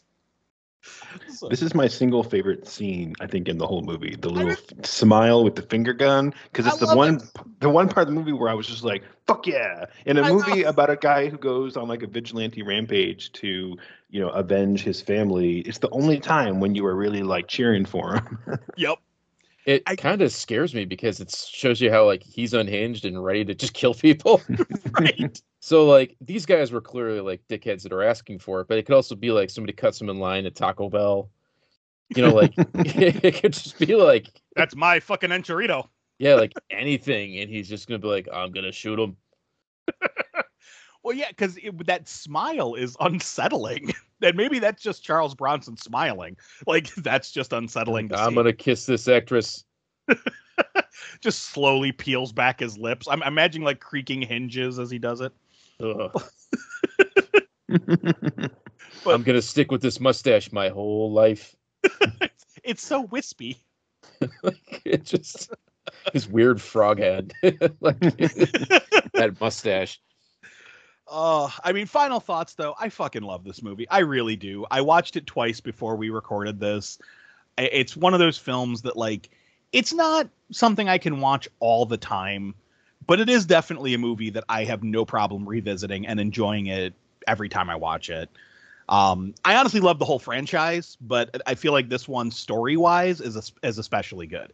The other ones are just fun movies. This one has like a solid story. Uh, So, What do you I guys? agree. Is this the only action franchise? Am I or like missing an action? But this is really like biggest numbers, right? Because Um, usually it's just like another vehicle with the actor. Th- I think this is his only one. Yeah, his only franchise. No, I mean like of any actor. Or like you know, there's Terminator. Well, there's Lethal Yeah. Weapon. There's There's okay, some okay, yeah. I'm, I'm just yeah. like I'm drawing blanks. yeah, Ram- Ram- I Um, think Rambo, Rambo. probably has the most entries if you count. If you're talking about action movie franchises, like where action is the genre, I think Rambo probably wins. Well, I Maybe- think we're all forgetting maybe. one. We're we're forgetting the Fast and the Furious. God. we know we we didn't forget it. We uh we ignored it on purpose. Family. I mean, I know we Uh, have we have some fans of that franchise involved in the Red Pantheon. So um, it's a great movie, and uh, it's a shame that we just got a remake like ten years ago. It's probably too soon to revisit it because I feel like now more than ever, it's a, a poignant topic. Yeah. uh, that could been you know could be discussed.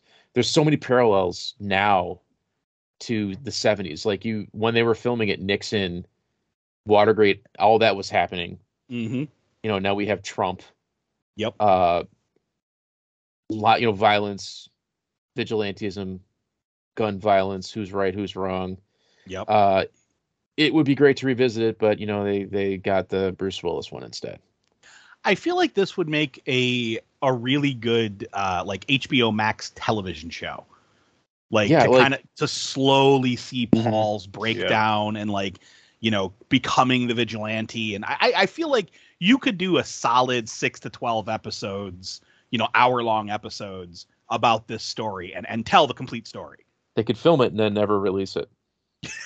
no, only only if WB is involved. Right. no, I think you, you you give this type of thing to someone like Vince Gilligan, and you do like the Breaking Bad, you know, Better Call Saul approach, where you do Oh, a nice a nice long slow burn, where you take a to- perfectly normal guy and turn him into this vigilante who is just doing it for fun, and you s- get to see that long change. You know, like that's a long arc, and of course, you know, it, it, he's he's got to get his comeuppance at some point. And it'll have to end badly. Um, but yeah, that would be an amazing show. I'd probably watch that for like four seasons. I Oh think hell yeah! to do it properly, you can't do a man. You'd have to be a woman. I mean, You'd have to like really buck expectations. You'd have to have like Sophia from the Golden Girls.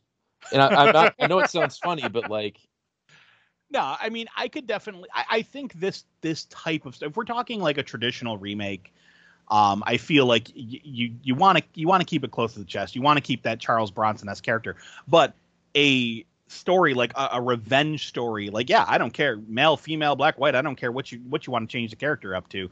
Like I feel like you could tell a really good story of this ilk, as long as you take it seriously. this is a Raised by Rentals episode now. Yeah, I We- think it's we- turn- turning that way. I think we, I think we we might need to do a raise by rentals of this. Um, I'm, I'm getting a lot of ideas. I'm like, oh, I don't want to get into it right now, but like, yeah, I would, I would do this, and I would do this, and I was Yep. like, I can, I can picture the whole first season. well, Josh, I wanted to mention you. Uh, you had mentioned before we started recording uh, Mhm. something about this that reminded you of The Walking Dead. Yeah, yeah, I'm glad you brought that up because, yeah, I was going to try and see if I could work that in here somewhere, but this is uh, the my final notes is probably a good place to do it. So. We mentioned before, like we kind of our generation of you know guys, we grew up with these types of movies, with the the Steven Seagals and the Charles Bronsons, and you know eh, there was this whole not just a action movie genre, but even shit like Kickboxer, where it was like Oh, revenge. yeah. Revenge was the genre, you know, and Right. we we grew up with these types of movies, so I have this deep seated uh, love for the the movie that I where I refer to the genre as like the Holy Crusade. You know, it's the kind of thing where Mhm. your your your normal character is so put upon and beat down and has everything taken away until he just can't fucking take it anymore and just you know goes to town like we mentioned commando is a really good example of that but it's even better when it's just like a regular dude and Mhm. that's what my memory was of the death wish movies i remembered the whole franchise being a more I think bloodthirsty and violent than it even really is. Even even some of the later movies. And this first one specifically, I haven't I didn't seen this in decades, and I remembered it being much more of an action film than it is. Uh, Mhm. and I, I love it for what it is. I do think that the the third act is a little slow, but I do I do like the movie overall.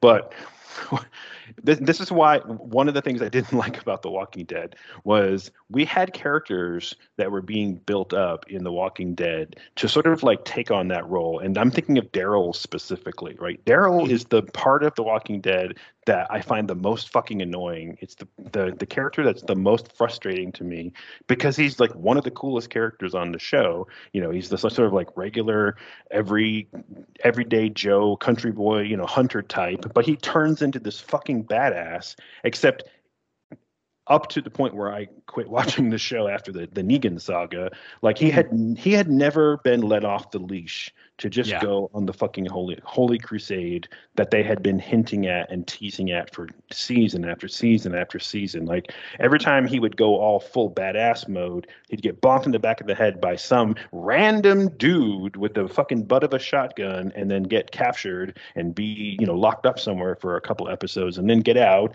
and then go all badass again and then just again get captured. And it was like this repeating cycle of like, when are they gonna let Daryl just light the fucking arrows and burn the shit down? Because that that's what they need to unleash him on Negan, on the governor, on everybody. And we never got it. And maybe that's just me as an 80s kid who grew up with Steven Seagal, you know, and John Claude Van Damme and Charles Bronson, but and fucking Rambo. Like I never got that, and it like it killed The Walking Dead for me because especially with a character like Negan, like why didn't Daryl just you know go full Rambo on him? Like, come on, Right. man. Anyway, Well, you- rant over. You know, though, you, you do bring up a good point because in the comic book, we do get that with characters where they do go like all out berserk uh, in certain situations. And we Michonne. Y- Right, and we do get it a little bit with Rick in the TV show. Like they they do justify, or like, or they I'm sorry, they do justice to some of the sequences with him where he gets his revenge on certain characters, like the cannibals. Um, Mhm. That was done really well, and I really like. And I mean, they they did it. It was almost scene for scene what happened in the comic book. So I'm like, that was really well done. But a lot of times it's kind of neutered in comparison to what the comic book was, and so yeah, I mean, I, I feel that not only is it justified as an '80s kid, but I feel like it's justified as a fan of the franchise, um, because yeah, you really did need that. And and I know this is not the Walking Dead podcast, but I have to comment here because I don't know if I'll ever get to talk about it again.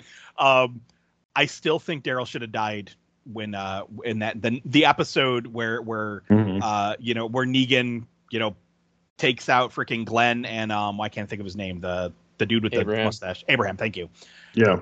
I wholeheartedly thought Daryl was going to get taken down because it was like, okay, this is how they're going to make everybody hate Negan. Because, Yeah. like, yeah, I mean, You know what it, what it was is because they already kind of teased that Glenn was going to die in like a couple episodes prior, where we all thought he fell into the the zombies and got eaten, but he slid under the the dumpster and got away, type of thing. Like we already had that moment of like, oh, he's dead.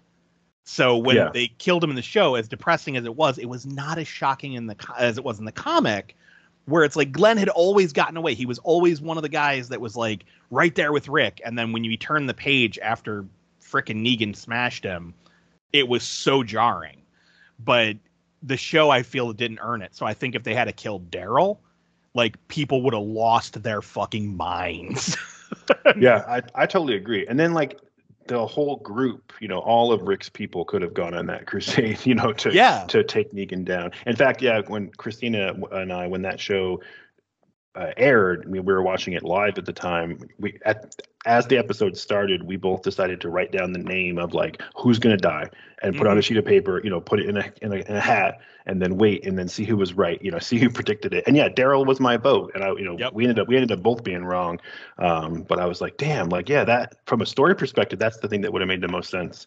Yep. And then and then they just neutered Daryl after that, like over and over again. And like I said, I did eventually quit watching it because I was just too frustrated with the fact that it was like never really getting anywhere. It wasn't ever really paying off, you know. yeah. And like this isn't the Breaking Bad podcast either, but I had the same problem with Breaking Bad. I love Breaking Bad as a show. I think Better Call Saul is a far far superior show.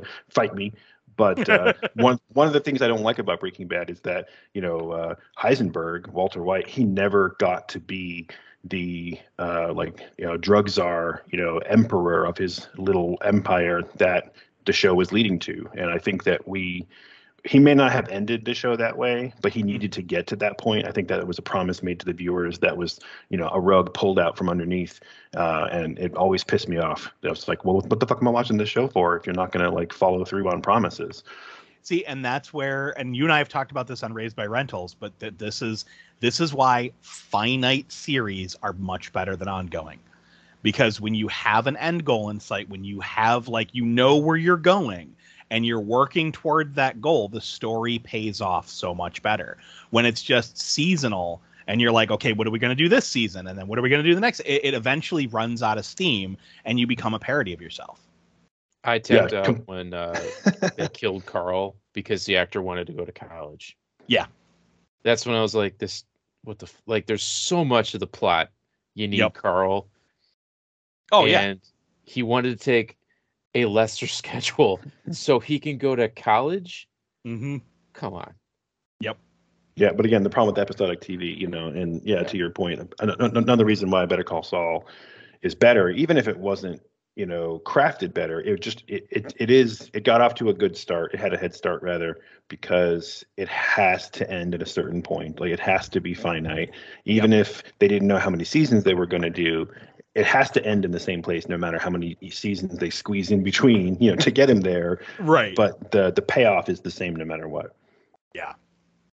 But uh we're man we this is this is going to be a fun episode um, i'm just thinking about i'm like man we've we've squeezed a lot in here so i'm glad it's it's episode 150 because it kind of feels kind of feels celebratory but uh the little bit of of uh trivia that i i wrote down for this because there was a lot of trivia but some of it i find very bullshitty uh, like the name Paul Kersey was apparently one of the extras that they hired for the film, and he allowed them to use his name in exchange for appearing in all po- in all possible scenes where an extra was required. I find that that's probably bullshit. Yeah. probably. Um, that then of course you know we have to have who was hi- who else was envisioned for the role. Uh, Steve McQueen was apparently one of them. Clint Eastwood because of the success of Dirty Harry, which again I don't Yeah. think so. Gregory Peck, which I could see. Um, and the my favorite one, Elvis Presley. I kind of wish that was a thing. For sure. Now, Steve McQueen and Clint Eastwood, I both could have, yeah, they could have rocked that uh, the movie, and they would have been amazing in it. But Elvis, and see, you, you know me, I'd love putting an actor who, you know, putting them in, in something that isn't their genre. I love doing that. I do that all the time on Raised by Rentals when we Oh, do yeah. like fan cast shit. Like, like who can we stick in here that like is normally, you know, in a comedy or whatever? Yep. You know, No, who, and- uh, you know what doesn't hold up? If you ever that? watch it again, is Dirty Harry. I haven't seen that probably in about 20 years. Same. It's extremely dated. Yeah, Uh, I I feel like it would be. but Anyway. it's it's been years. It's definitely been years since I've seen it. I kind of want to watch it now that I, I've watched this and the the sequel to this. I kind of want to watch some of these other revenge style, like you know, man man who's had enough kind of movies. Uh, Twelve Past Midnight's great with Mm. Bronson. Uh, that is the like it's a serial killer he's going after. The mechanic's great. the mechanic, uh, I remember. I liked that one. If you got almost three hours, uh, Once Upon a Time in the West, if you like Sergio Leone, Mhm. uh, who did Good, the Bad, and the Ugly, Fistful of Dollars, uh, Yeah. it's amazing. Oh, Uh, I, trust me, I have a soft spot for westerns. yeah, it's one of my favorite movies. But uh, yeah, um the, this this one I, I thought was was kind of interesting that they uh the the whole death with death wish franchise was sold to Cannon for two hundred thousand dollars Seems pretty So- cheap. Yeah i was like wow that's because apparently dino de laurentiis who you know who basically owned the rights to this movie didn't want to do any more. So he's like well let me make back a little bit more on my uh on my investment. And you know even though the, the film did really well he didn't want to make any sequels. Um so sold it to Cannon for 200000 i was like damn and they milked the fuck out of it. They sure did. they you- bought Charles Bronson a new hip. exactly. Um but then the other one is uh this I, I thought was interesting because it it fits with the film is bronson apparently said in an interview about this this movie he goes i certainly don't advocate anyone taking the law into their own hands. I don't think the film advocates that either. If my films have a lesson it's that violence doesn't pay. My opinion is that violence only breeds more violence. I was like that's interesting especially because he did a lot of these Mhm. films. Like i i like the fact that he was very aware of that concept. Like no like yeah we're, we're making this movie but please understand this. So i was like that's cool. Um now th- this also i don't know if it's true or if someone just decided to kind of connect the dots. Apparently this film is said to have inspired several copycat incidents of vigilantism around around the country. Uh, probably the most famous being that of uh, the 1984 uh, New York City subway shootings of four youths shot by Bernhard Bernhard Goetz, uh, who was approached by the teens on the subway car demanding they give him his money, and he, you know, sh- shot him. so it's like, and it was dubbed the Death Wish Vigilante. So I'm like, I don't know, like that's the first time ever hearing that this inspired multiple vigilante shootings, but maybe, who knows? But there's like three pages of trivia on IMDb, so and and some of it is very questionable.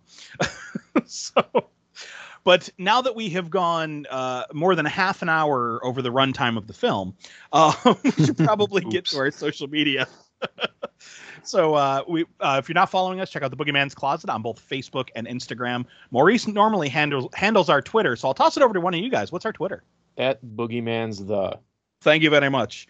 Uh, we're also part of the Rad Pantheon, so check out radpantheon.com and Rad Pantheon on all the socials, where uh, you'll find us and a bunch of other podcasts. I'm going to toss it over to uh, to you guys to to give some plugs for the Rad Pantheon. So, Mike, do you want to plug anything? Listen to Count Creepyhead's Saturday Morning Monster Mash for all of your meandering topics and sometimes toys. What about you, Josh? What do you got for us? Uh, yeah, check out Raised by Rentals, uh, the show that Mike and I do, where we look at pop culture from the VHS era and try to improv, improve, uh, right off top, off top of our heads to imagine what if sequels to our favorite movies, TV, and games. It's kind of like uh, fantasy football for nerds. You can also find me on Instagram and Twitter at Comics Boost, just spell comics with an X, where I feature crowdfunding projects for comic books uh, looking for funding, and there's lots of cool projects on there. I'm always posting up new stuff, so come check it out. Definitely.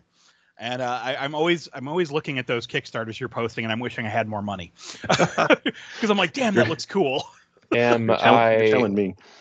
am I out of line in assuming you guys are going to be doing the Death Wish Seven Death Wish from retirement home? we might be now.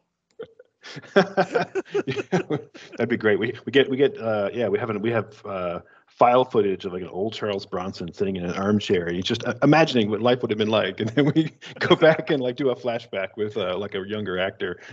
Gosh, you know what we got to do is we have to do a sequel that's like a really high number, so people question like what happened between because like it's like that that old Cosby movie Leonard Part Six where you're like, oh, yeah. what happened to the other five? Like, what? Wait, is there is there five of these? Like, you know, or like uh, what is it, House Four, where people don't know that the horror show was House Three, so everyone's like, wait, what happened to House Three? So it'll be like Death Wish Seventeen. Be like, wait, what?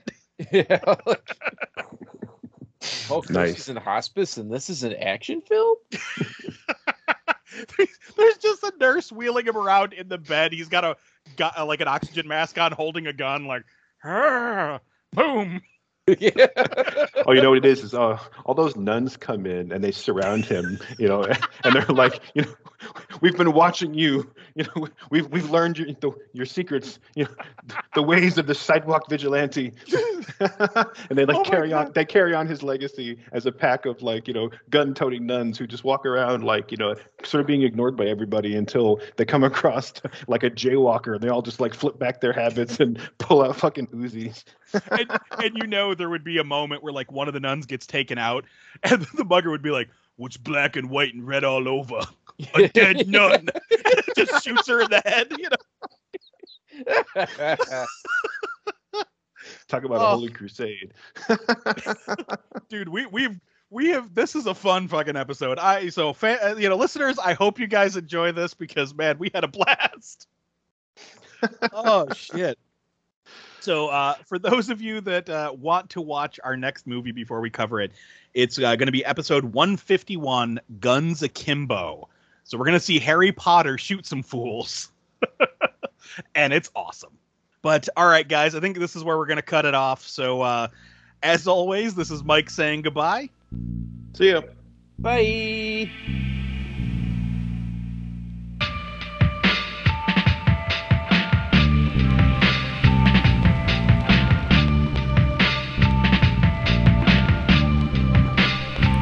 Thanks for listening. If you enjoyed what you heard, follow us on Instagram at the Boogeyman's Closet, where you can stay up to date with everything we have planned.